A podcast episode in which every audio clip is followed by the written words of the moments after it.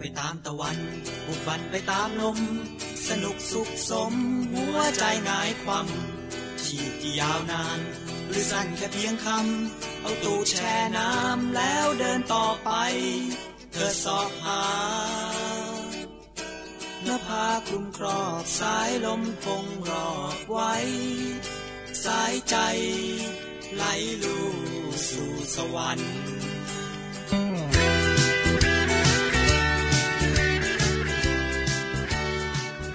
สวัสดีครับพบกับ สวัสดีครับ รายการเที่ยวที่แล้วครับ EP 14 ครับ ไม่ได้อยู่คนเดียวครับ วันนี้พาคุณชุนครับแห่งจักรวาลแมนแมนเล่นเกมกัน เอ้ย คุณรู้จักด้วยอ่ะเอ้ย เฮ้ย โอ้โห ฟังมาฟังมา โอเค ฟังด้วย ที่คุยกันเรื่องแบบเตะบอลกันอ่ะ อ่ะนั่นเตะปาก นี่โอ้โห ตบมุกล้อตบมุกอยู่ อ่ะ นี่ วันนี้เราไปเที่ยวไหนนะครับ ไปเที่ยวตุรกี เอ้ย นี่ไปมันทั้งคู่ไปมันทั้งคู่เดี๋ยว อ่ะ เดี๋ยวถามไปแล้วก็สัมภาษณ์ไปแล้วก็เล่าช่วยกันเล่ากันแล้วกัน อ่าโอเค อ่ะนึกยังไงถึงได้ไปเที่ยวตุรกีกัน ไม่ได้นึก มีเวลาให้กูนึกด้วยเหรอพี่ ทำไมอ่ะทำไมที่มาที่ไปทำไมถึงถึงได้ไปตุรกี อ่าเอาเอาพูดเรื่องงานก่อน คือมันเป็นกึ่งกึ่งๆไปทำงานนั่นแหละ แต่ว่าด้วยความที่เราอ่ะมันเป็นอารมณ์ว่าเอ้ยก็อยากลองไปเปิดโลกดูตุรกีก็เป็นเมืองเอ้ยเป็นเป็นประเทศที่น่าไปแต่ยังไม่รู้ว่าจริง ๆ แล้วคือก่อนไปแม่งไม่ได้หารายละเอียดเลยเลย ก็เลยไม่รู้จริง ๆ มันมีอะไรบ้างแต่รู้ว่าเออ เมืองแม่งสวย หรือว่าอะไรพวกเนี้ย พวกสถาปัตย์อาร์ติเทคเงี้ยมันสวย แล้วก็มีอะไรอีกันไปดูแขกขาวมั้ง มึงไปดูเอ่อ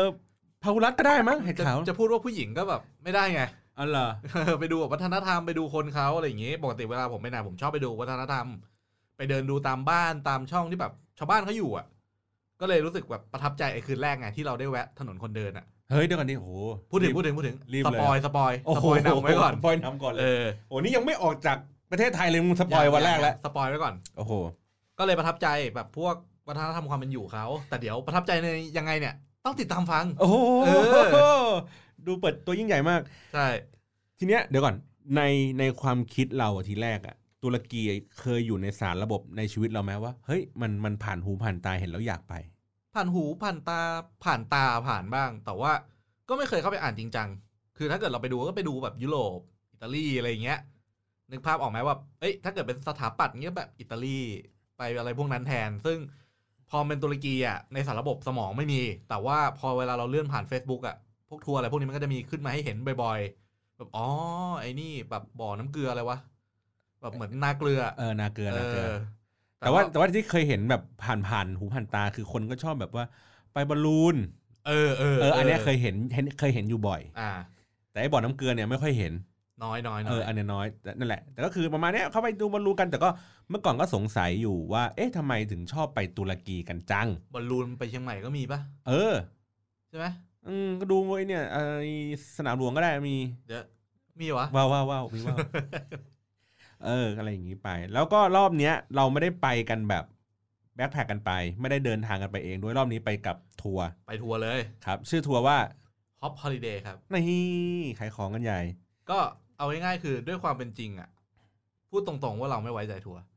ตั้งแต่เกิดมาผมไม่เคยเที่ยวกับทัวร์เลย ไปดูงานก็ไม่เคยอ๋อก็ไม่ได้ไปดูงาน ใช่เพราะว่าผมทำงานฟรีแลนซ์มาตลอด อ๋อ ฉะนั้นฉะนั้นผมจะไม่ไปกับทัวร์เพราะว่า ที่มหาลัยเขาก็ไม่แบบมีไปดูงานอะไรอย่างนี้เหรอ ไม่มีจนจะได้หาไปดูงานอะไรต่างประเทศ มหาลัยดังย่างรังสิตนะ มอลังสิตไปเลย ไม่มีไม่มีไม่มีไม่มี ของผมว่าเคยเคยเคยไปกับทัวร์ครั้งแรกตอนเรียนปอโทอ่ะ เออเป็นไง จำไอ้ภาพที่ที่เราจำได้คือ ไปกับทัวร์นะ มันชอบให้ไปนอนต่างจังหวัด ไกลๆอ่ะหลาย ๆ วันอ่ะ อ่ะ แล้ววันท้ายๆถึงค่อยกลับมาเมืองหลวง เออ อันนี้อันนี้คือภาพจำอันแรก ภาพที่สองภาพจำมาคือชะโงกทัวร์คือไปถึง อ่ะ รู้ เข้าใจ ว่า ไปปุ๊ จั บบ ปั๊ จั บบ ปุ๊บ แล้วก็ชะโงกดูดูดูดูดูแล้วก็ต้อนขึ้นรถ ของ ดู ผม ดู ของผมเรียกทัวร์ตีนจุ่ม เอาตีนจุ่มไปแป๊บหนึ่ง เอ ขึ้น อ ละ อะไรอย่างนี้ แล้วก็ภาพจำที่สามคือ มันจะชอบพาเราไปร้านขายของ ที่เราไม่มีวันจะได้ซื้อ ที่ที่ที่ที่ถ้ากูแบ็คแพ็คไปกูจะไม่เดินเข้าไปอ่ะ เออ เนี่ย อันนี้คือภาพจำโดยโดยปกติแต่ว่า อ่า เดี๋ยวเดี๋ยวค่อยเล่ากันว่าไอ้ภาพจำทัวร์เหล่าเนี้ยมันมัน มันยังมีอยู่ เป็น ป่ะ เออมันยังมีอยู่ เออ ไหมนั่นทีเนี้ยก็บังเอิญว่าไม่ได้บังเอิญสิ ก็รู้จักกับทาง ฮอปพอลิ ฮอปฮอลิ เดเดย์ย์อืม นะครับเราก็เลยบอกว่าโอเคงั้นเดี๋ยวเราไปทำงานด้วย แล้วก็จริงๆก็เราก็จ่ายตังค์อะเราไม่ได้ไปฟรี ใช่ นะครับเราก็จ่ายตังค์ในระดับหนึ่งแหละในการแบบเดินทางไป แต่ว่า อืม ในในทริปเนี้ยก็เลยเป็นความพิเศษของคนในทริปด้วยก็คือพ่วงช่างภาพช่างวิดีโอ ติดไปด้วยในท ริปเนาะ แถมแถม แถมเขาก็เลยแบบโอ้สบายเลยจ่ายค่าทัวร์ปุ๊บมีตากงตากล้องให้เสร็จสับ เออ นะครับนั่นแหละ ระยะเวลาในการเตรียมตัวของพวกเราก็นานมากเลย หนึ่งอาทิตย์ ไม่ใช่หนึ่งอาทิตย์นี่คือตัดสินใจว่าจะไปไม่ไปนะ แต่ใช้เวลาเตรียมตัวหนึ่งวัน ไม่ถึงด้วย ก็คือเก็บของอ่ะเหมือน เออ เอางี้ตอนเก็บของไปหัวหินไปชะอำเนี่ย ใช้เวลาพอๆกันกับไปไปตุรกี ก็ไม่ต่างกัน ไม่ได้รู้สึก ไม่ได้รู้สึกตื่นเต้นอะไรเพราะไม่รู้ด้วยว่าแม่งมีอะไรบ้าง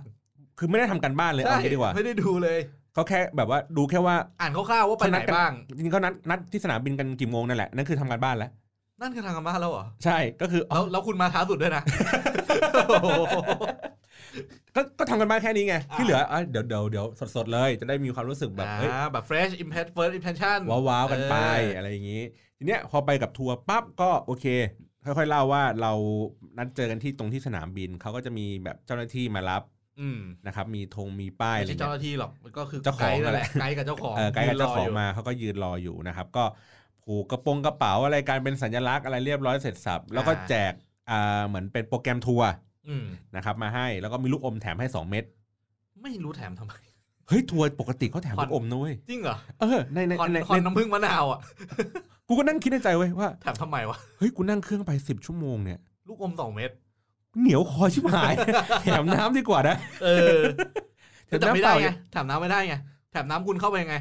ก็ยังจิบก่อนก่อน อ๋อ ขึ้นก็ยังดียังดูมีประโยชน์กว่า อ่า ก่อนเข้าเกตงี้ เออ อ่ะ จิบกั้วคอ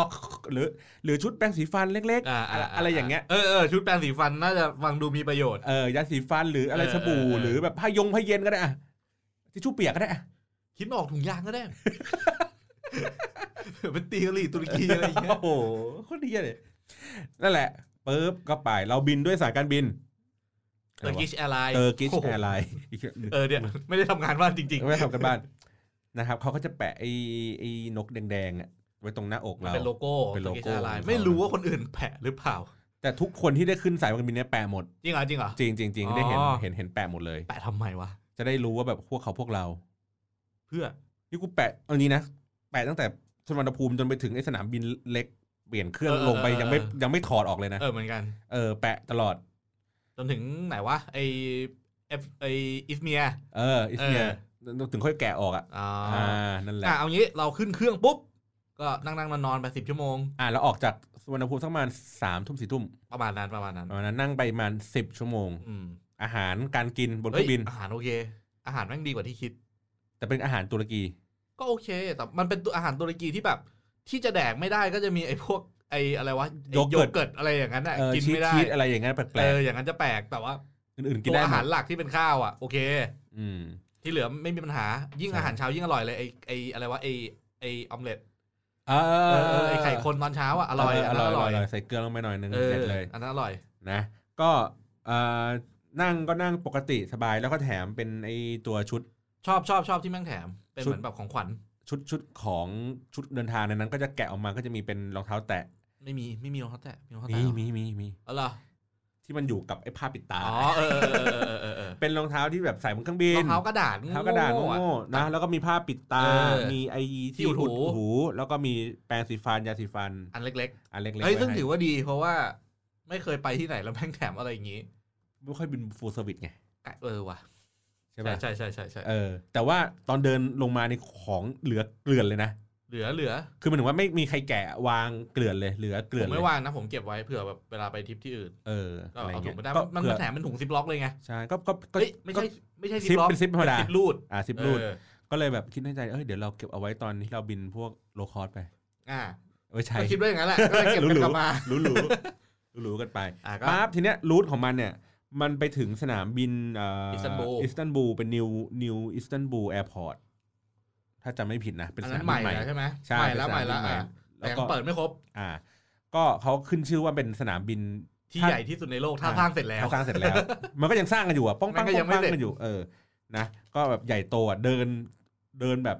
ไก ลอ่ะเหมือนแบบเดินจากปีกหนึ่งไปอีกปีกหนึ่งเลยอ่ะ ไกลยิบหาย ใครที่หายนะครับ แต่ว่าเนื่องจากว่าเรามีเวลาอยู่งั้นประมาณ 3 ชั่วโมง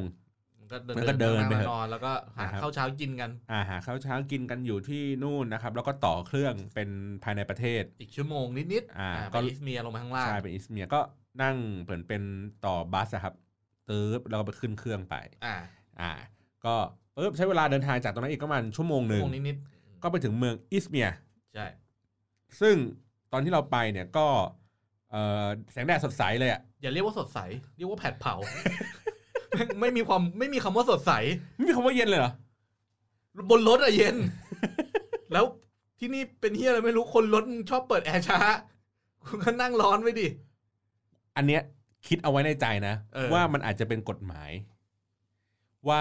ไม่อยากให้ปล่อยมลพิษเยอะ อ๋อ เอะอะเอะอะ ม ร อง ถ ใน ติด แง่ ปุ๊บ ดีอะนะ ดับเครื่อง มองในแง่ดี จริง ใช่ป่ะอยู่ในรถอยู่อยู่ในเมืองอะ ไม่แต่ว่า เอะอะเอะอะดับเครื่องดับเครื่องดับเครื่อง เออ ที่ที่อิสตันบูลใช่ไหมตอนกลับมา ใช่ใช่ อืม เอะอะดับเครื่องอะแล้วปล่อยไหลปล่อยไหลดับเครื่องปล่อยไหลดับเครื่องปล่อยไหล เออ แล้วดับเครื่องไม่เท่าไหร่ไม่ว่าหรอกไม่เปิดประตู ไม่ไม่เปิดที่อะไรให้สักอย่าง เออ ตาย นั่นแหละ ก็ไปอิสเมียร์นะครับ ก็ไปถึงวันนั้นเราก็ได้กินอาหารมื้อแรกกันที่อิสเมียร์ เป็นเป็นเหมือนแวะ แวะเป็นเหมือนร้านร้านอาหารกลางทางเป็นเหมือนรีสอร์ทเป็นแบบ อยู่ล่างโรงแรม อืม รสชาติก็โอเค ก็สลัดเอางี้สลัดทุกชนิดอ่ะมันวางอยู่อ่ะผักคือผักเยอะมาก คือผักเยอะจนแบบ ไม่เป็นร้านบุฟเฟ่ต์เลยอะร้านบุฟเฟ่ต์จริงจัง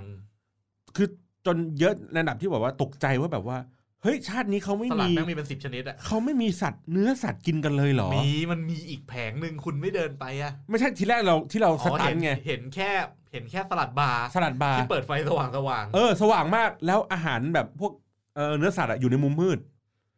มันมันไม่ได้อยู่ในมุมมืดเว้ยพี่มันอยู่หน้าครัว แล้วเป็นเหมือนเป็นเหมือนตู้กระจกอะ เออ ให้เราจิ้มเลือก เออ หรือว่าให้เราตักอะไรอย่างเงี้ย แต่พอดีว่ามุมฝั่งนั้นอะมันไม่สว่างเท่าโซนตรงกลาง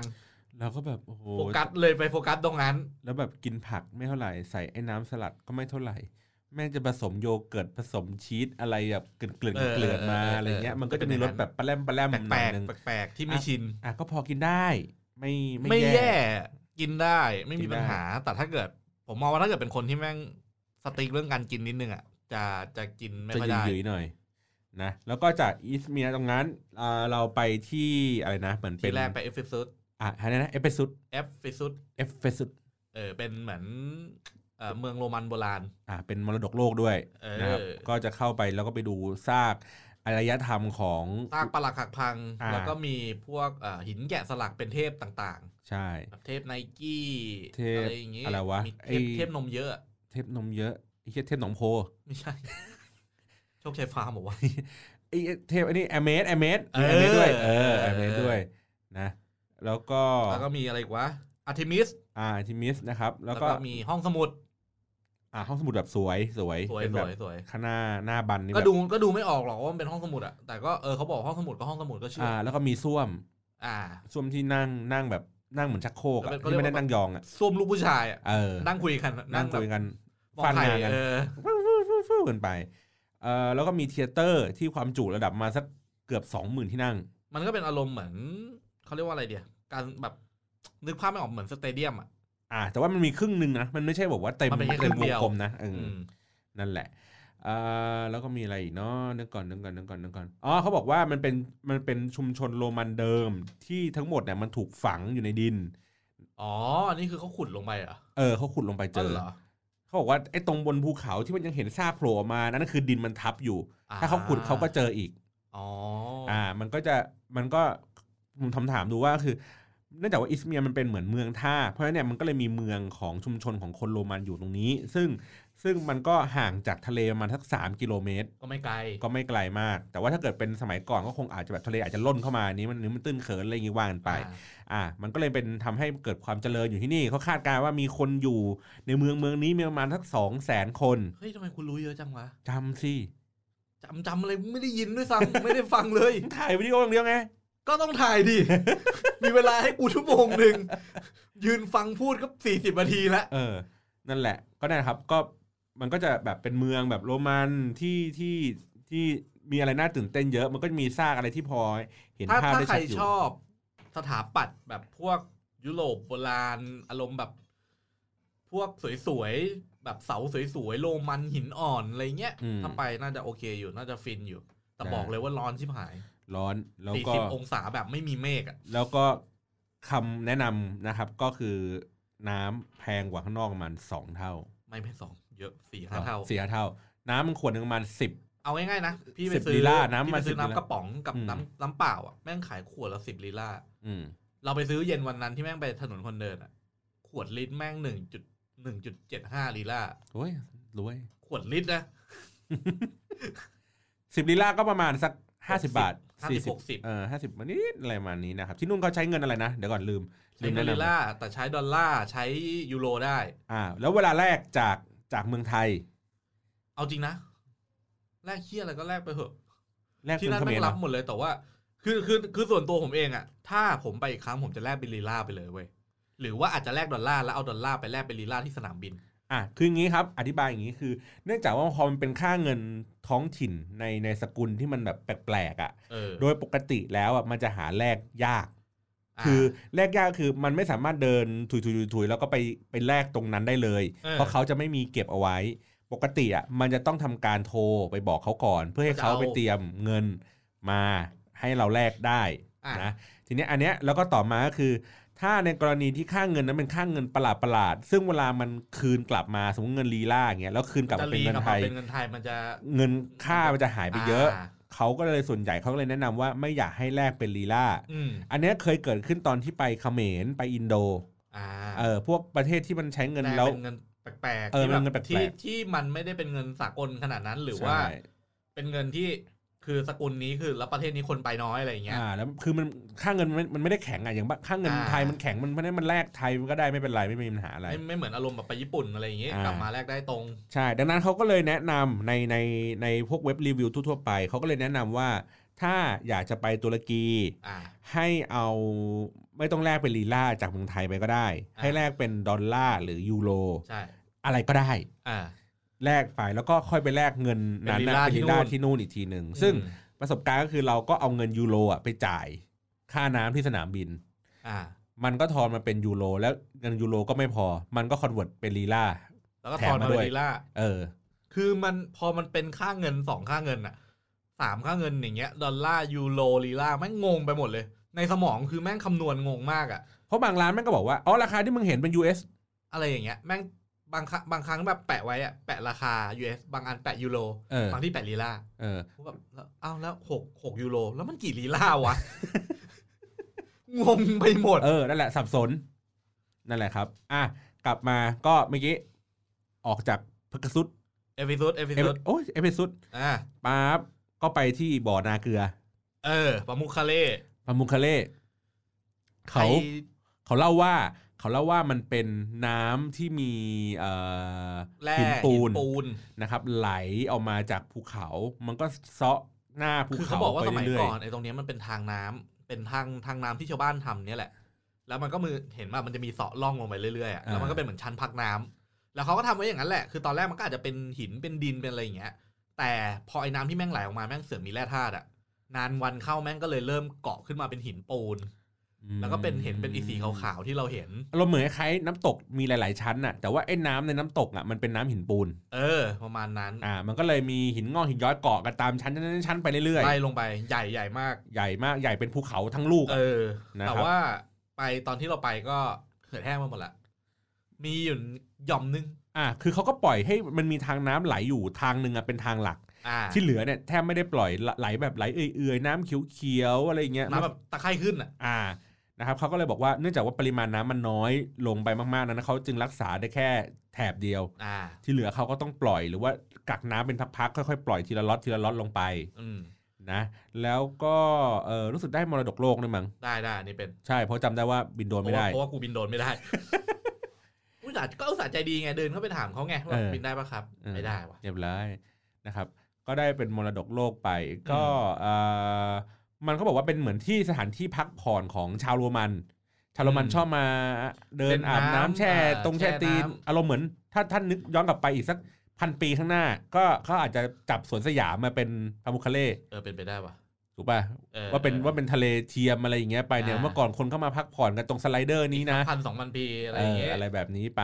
แล้วก็มันไม่ได้มีเพียงแค่ไออันนี้นะครับ จริงๆ มันมีเป็นแบบมันมีสเตเดียมมีเทเตอร์ ความ อยู่ จริงมันคือเมืองโบราณนั่นแหละ เออ แต่ว่าไอตัวส่วนที่เป็นเมืองโบราณแม่งมีน้อยหน่อย หาย จะ หายไป แ เกือบหมดแล้ว าย ล่ะ ไปหมดแล้วอ่ะมัน อืม เห็นแบบไกลๆอ่ะอยู่ไกลๆเลยไอที่ใกล้ๆแม่งก็เป็นแบบแค่ท่อน้ำอะไรรางเฮี้ยรางน้ำอะไรก็ไม่รู้ แล้วก็มีไอพวกแบบเสาหรือว่าแบบหินที่เขาแบบทำทางอ่ะ อืม ไม่ไม่ได้มีอะไรน่าประทับใจอะไรยังไงเท่าไหร่แต่ว่า ข้อเสียคือพอเราไปกับทัวร์อย่างเงี้ยเวลาจำกัดแหละแต่เรารู้นะ ว่าไอ้ที่ข้างๆปามุคาเล่ อ่า อะ เพราะว่ามันมีสายเรามา แม่ง บอก มีโซนแม่งมีโซนที่แม่งแบบสวยเลยอ่ะของ คือ พี่บอลอ่ะอย่างของพี่บอลมีคนมาบอกว่า เฮ้ย มันมีที่สวยนะ แต่ต้องลงเดินลงมาข้างล่าง เดี๋ยวเรามาว่านึกสภาพว่าเราต้องเดินลุยเหมือนเหมือนเราลงจากน้ำตกไปอะครับ แล้วมันเป็นทางลาดค่อยๆลาดลาดลาดลงไปเรื่อยๆอะเดินจากตรงจุดที่ผมยืนยืนอยู่ข้างบนฝั่งอะแล้วมองลงไปทางนู้นอะน่าจะสักประมาณเอ่อแปดร้อยเมตร อืม คือเดินไปไกลมาก แล้วมันจะต้องผ่าฝูงชนอ่ะ แบบที่มันแน่น ๆ เลยอ่ะประมาณ 200 เมตรแรกอ่ะ เพื่อแบบ อ่า เดินไปตรงนั้น400แบบ 800 เมตร ซึ่งเราก็ไม่รู้ว่าไอ้ตรงนั้นอ่ะสวยไม่สวยดีไม่ดียังไง แต่จากที่ดูอยู่ข้างบนอ่ะ สวย อ่ะมันก็สวย น้ำแม่งใสสีฟ้าเลย แต่ขณะเดียวกันอ่ะในกลุ่มทัวร์เราเนี่ยมันเอ่อมันไม่ได้มีพวกเราแค่ 2 คนไง มันมีเป็ อ่าน พอมีคนเยอะๆปั๊บอ่ะ อ่ามั มัน มี มีคนที่เขาไม่ไหวแล้วเขากลับไปรอที่รถแล้ว เพราะอากาศมันร้อนร้อน ร้อนจริง มาก ร้อนจริง ร้อนประมาณ 40 องศาแบบ ไม่ไหว อ่า คุณป้าหลายคนเขาก็เลยบอกว่าโอเคงั้นขอตัวกลับไปรอที่รถก่อน า คือเขาใช้เวลาเพียงแค่ครึ่งชั่วโมง ในการที่แบบว่าเดินมาถึงปุ๊บโอเคเห็นแล้วแต่ก็ฉันกลับแล้ว ใช่ อะไรอย่างนี้ไป แล้วเราก็จริง ๆ เรามีมีเวลาอยู่บนจุดนั้นประมาณสักเออสองชั่วโมงแหละ แต่ว่าเราก็มีความเกรงใจนิดนึง เพราะว่าถ้าคุณป้ากลับไปนั่งแล้วก็แบบติดเครื่องรถเป็นชั่วโมงนึงก็คงกระไรอยู่เราก็ใช้เวลาอยู่แค่ประมาณแค่เนี่ยอีกสักเกือบชั่วโมงนึงเนี่ยแหละถ่ายลงถ่ายรูปอะไรอย่างเงี้ยครับแล้วก็กลับไป อืม อ่าก็ถามว่ามาคือภาพบางครั้งภาพในไอจีอ่ะ คือต้องบอกว่าภาพในไอจีอ่ะมันคือคนที่เขาลงทุนเดินเข้าไปถึงจุดนั้น และหามุมที่ดีที่สุดในจุดนั้น และไม่มีคนรอโอกาสเวลาที่แสงสวยที่สุด แล้วถ่าย ฉะนั้นน่ะ สิ่งที่คุณเห็นมันจะไม่เหมือนสิ่งที่อยู่ในรูปแน่นอน อ๋อแล้วก็แจ็คพอตอีกอันหนึ่งครับ วันที่เราไปกันเนี่ย มันครอบมันมันมันชนกับวันเหมือน วันหยุดทางศาสนาของเขา ตุดตุดแขกอ่ะ เอออารมณ์เหมือนตรุษจีน เออ อารมณ์ประมาณนั้นเป็นเหมือน เขาบอกว่ามันเป็นเหมือนวันหยุดทางศาสนาอิสลาม หยุดสามวัน สามวันติดติดๆกันเลย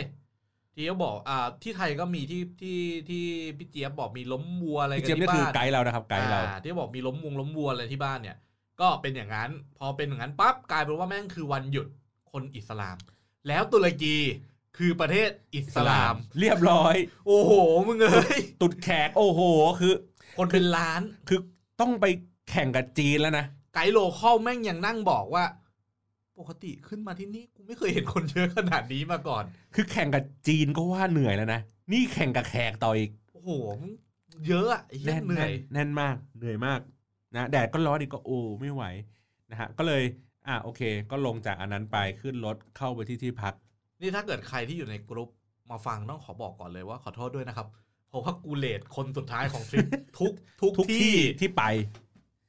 นะอ่ะแล้วก็กลับไปที่ที่พักก็ค่ำๆเอ้ยเย็นนั้นเรากินอะไรกันวะอ๋อกินอาหารที่โรงแร อาม หารโรงแรม เนอะ อร่อยอร่อยไ อร่อย ไอ้ลาซานญ่ามะเขือเผาอ่ะ เออเออเออเออเออเล่าให้ฟังว่ามันเป็นเนี่ยแหละลาซานญ่ามะเขือเผาปก แม่ง ก็คือ เป็นเหมือน ปลี่ยจาบก วบ เป็นเหมือนนึกภาพว่าเหมือนฟักอยู่ข้างใต้ แต่เป็นฟักลูกเล็กๆนะ อ่ะเปลี่ยนจากไอ้พาสต้าที่มันอยู่ใน เปลี่ยนเปลี่ยนเส้นแป้ง เปลี่ยน เออ แผ่นแป้งที่ แผ่นแป้ง ระหว่างชั้น คือต้องนึกภาพก่อนว่าลาซานญ่าแม่งคือ แผ่นแป้งเอ่อทมิโตเพส อ่า แล้วก็มีเอ่อตัว เนื้อเนื้อเนื้อบดนะที่ที่ปรุงสุกแล้ววางแผ่นแป้งเอ่อซอสเนื้อบดแผ่นแป้งซอสเนื้อบดแผ่นแป้งซอสเนื้อบดแล้วก็ข้างบนค่อยโปะชีส อืม แล้วก็เอาไปอบ แต่อันเนี้ยไม่มีแป้งนึกภาพว่าตัดแป้งทิ้งเลย แล้วก็เป็นมะเขือเป็นเป็นมะเขือที่อะไรสักอ มะ ย่าง เขือแล้วก็เอา แล้วก็เอาเนื้อมาอุดๆไว้เยอะๆ เออแล้วก็เอาราด ขู ซอส ขูดไอ้ตรงที่แม่งเป็นเหมือนเมล็ดออกอะ อ่า แล้วก็เอาเนื้อไปอัดอัดๆไว้ แล้วก็ราดซอสราดซอสเสร็จปุ๊บแล้วก็มีชีส โปะเหมือนลาซานญ่า โปะแล้วก็เผาข้างบน อืม อร่อยชิบหาย อร่อยอร่อยอร่อยมากกินกินแล้ว เป็ กิ น นอีก เป็นการกินที่แม่งรู้สึกว่าแบบ กูควรรู้สึกอ้วนหรือควรรู้สึก ผอม ข้างล่างคืออ๋อเพื่อสุขภาพว่ะเฮ้ย เออ เฮ้ยกินเข้าไปเหมือนกินฟัก เออ ข้างบน โอ้โห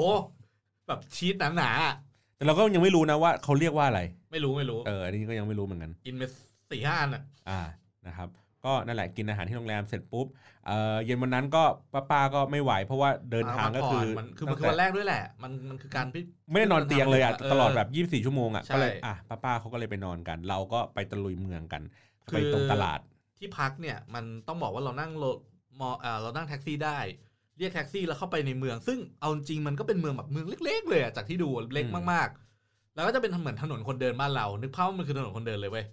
แล้วเข้าไปไม่ได้มีแบบของโลคอลนึกภาพว่าเหมือนเดินสำเพ็งเลยเอาจริงมีเสื้อผ้ามี ไม่เหมือนไม่ ของ เหมือนเดินเหมือนเดินถนนคน นเดินคือ มันมีเสื้อผ้ามันคือมันมีร้านขายของชำวางอยู่ข้างๆ อ่ามี มีเสื้อผ้ามีชุดนอนมีผักมี ร้านวายร้าน กระ เหล้า เพาะแพะอะไรเต็มไปหมดเลย เออ เออ ก็เดินไปแล้วก็มีก็ไม่มีอะไรแต่โดยความรู้สึกคือ เอ้ยที่นี่แม่งสนุกดีมีสีสัน อืม แล้วก็ได้แวะนั่งกินเบียร์ แล้วทุกร้านที่เวลาเราเดินผ่านก็จะกดนี่ฮาว กูไม่ใช่คนจีน ห่าวแม่มึงดิ นี่ฮาว ห่าวจังเลยไอ้สัตว์นั่นแหละก็ไปกินเบียร์อะไรกัน แล้วก็ ก็ก็เริ่มรู้สึกตั้งแต่วันนี้แล้วนะว่า ชาวบ้านแม่งเป็นมิตร อืมมิจฉาชีพ ใช่ขโมยตังค์หายไปหมดแล้วนั่นนะวัน นั้น ถ่ายรูปถ่ายวิดีโออะไรอย่างเงี้ยอ่ะผมต้องบอกก่อนว่าเวลาผมไปเที่ยวที่ไหนผมจะถ่ายวิดีโอตลอด เพื่อแบบเก็บเอามาไว้ตัดต่อเป็นคลังสต็อกวิดีโอของตัวเองอะไรอย่างงี้ ทีเนี้ยพอรอบนี้ไปถ่ายอ่ะคือเวลาผมไปอ่ะอย่างผมไปญี่ปุ่นอย่างเงี้ย ญี่ปุ่นเวลาถ่ายคนแม่งต้องแบบระวังมากๆอ่ะ อืม เวลาถ่ายคนหรือแบบ มันชูนิ้วกลางนี่ พอย ใช่ ต์ไปที่คนอ่ะพ ชู อย นิ้ ต์ ว กล้องกไปลาง ที่ ใส่ คนนี่แม่งคือน่ากลัว แบบเราเราจะรู้สึกกลัวเพราะว่าเขารู้สึก เดี๋ยวเดี๋ยวใจ เย็น คือเขาอะรู้สึกว่าแบบ ถู คื ก อเขา คุกคามถูกคุก ไพ คาร ม เวทไพรเวซีของเขามันสูง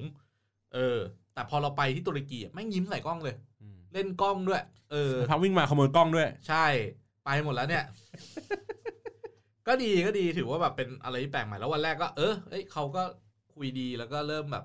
เออ คนแม่งปินมินมากกว่าที่คิดว่ะ อืม อืม โอเค ก็นอนที่โรงแรมก็โรงแรมก็บันเทิงมากเลย ไฟดับ นะฮะไอ้สั ไฟ ส ดับ โรงแรมใหม่ ใหม่ คือ จน เขาขายเขาขายว่าโรงแรมเนี่ยใหม่มากเลยครับ ไกด์ยังไม่เคยพักเลย ใหม่ ไกด์ยังไม่เคยพักไม่เท่าไหร่เลยครับ ผมว่าพนักงานเนี่ยยังไม่เคยเข้ามาดูแลตรงนี้เลย ไฟทางยังไม่มีเลยครับ ผมต้องมันเดินหากันนะ แต่ก็โอเคราบรื่นดีทั้งคืนนะครับ ก็ ก็ น ไม่ อน มีปัญ ส หา บาย อะไร อ่าตื่น คื เช้า อ มา ไฟในห้องอ่ะ ไม่ได้ดับ ไอ้ที่ดับอะคือไฟทาง ไฟทางมันไม่มี ไม่เห็นเลยนะ ไม่มี ไม่ไม่มีคือมืดเลยนะ มืดคือ เหมือนสำรวจโรงงานผีสิงอะ เออนั่นแหละ แต่สภาพห้องดีทุกอย่างดีหมด ใช่ นะครับนั่นแหละแล้วก็โอเคค่ะผ่านไปหนึ่งคืน คืนที่สองเอ้ยเช้าวันที่สองนะครับ ตื่นขึ้นมาก็มีวิวที่เป็นบอลลูนเริ่มโผล่ขึ้นมาแล้ว เพราะว่าตรงนั้นก็ มีอยู่ จะ อัสออัน เพราะนั้นก็เป็นจุดที่เขาขึ้นบอลลูนเหมือนกัน ได้ แต่ว่ามันเป็นจุดที่แบบ ไม่ได้เป็นที่นิยม ก็คือขึ้นกันเฉยๆนิดๆหน่อยๆในเมืองสองสามลูก อืมนะครับ ก็เดินทางกันตอนเช้า ซึ่งเราก็ไม่ได้ทานอาหารเช้าอีกเช่นเดียวกันใน ครับ ตลอดทริปนี้เราแทบจะไม่ไม่ไม่ได้แทบจะไม่ได้ทานอาหารเช้ากันเลย ทั้งทริป ทั้งทริปเพตื่นราะเราไม่ ไม่ทัน ตื่น เอาง่ายๆนะ ตอนก่อนก่อนนอนเนี่ย จะถามไกด์เสมอว่าพี่เจี๊ยบครับพรุ่งนี้เจอกันกี่โมงครับพี่ อ่ะทานอาหารเช้าหกโมงครึ่งเจอกันตอนแปดโมงอ่ะเจอกันแปดโมงครับพี่ ทั้งนั้น อ่ะก็เดินทางออกจากที่พักโรงแรม อ่า แล้วก็นั่งรถกันยาวๆเลยปะวันนั้น วันนั้นเหรอ ใช่ ใช่ นั่งรถ ใช่ใช่ใช่ ยาวๆ วันนั้นเป็นวันที่นั่งรถเยอะ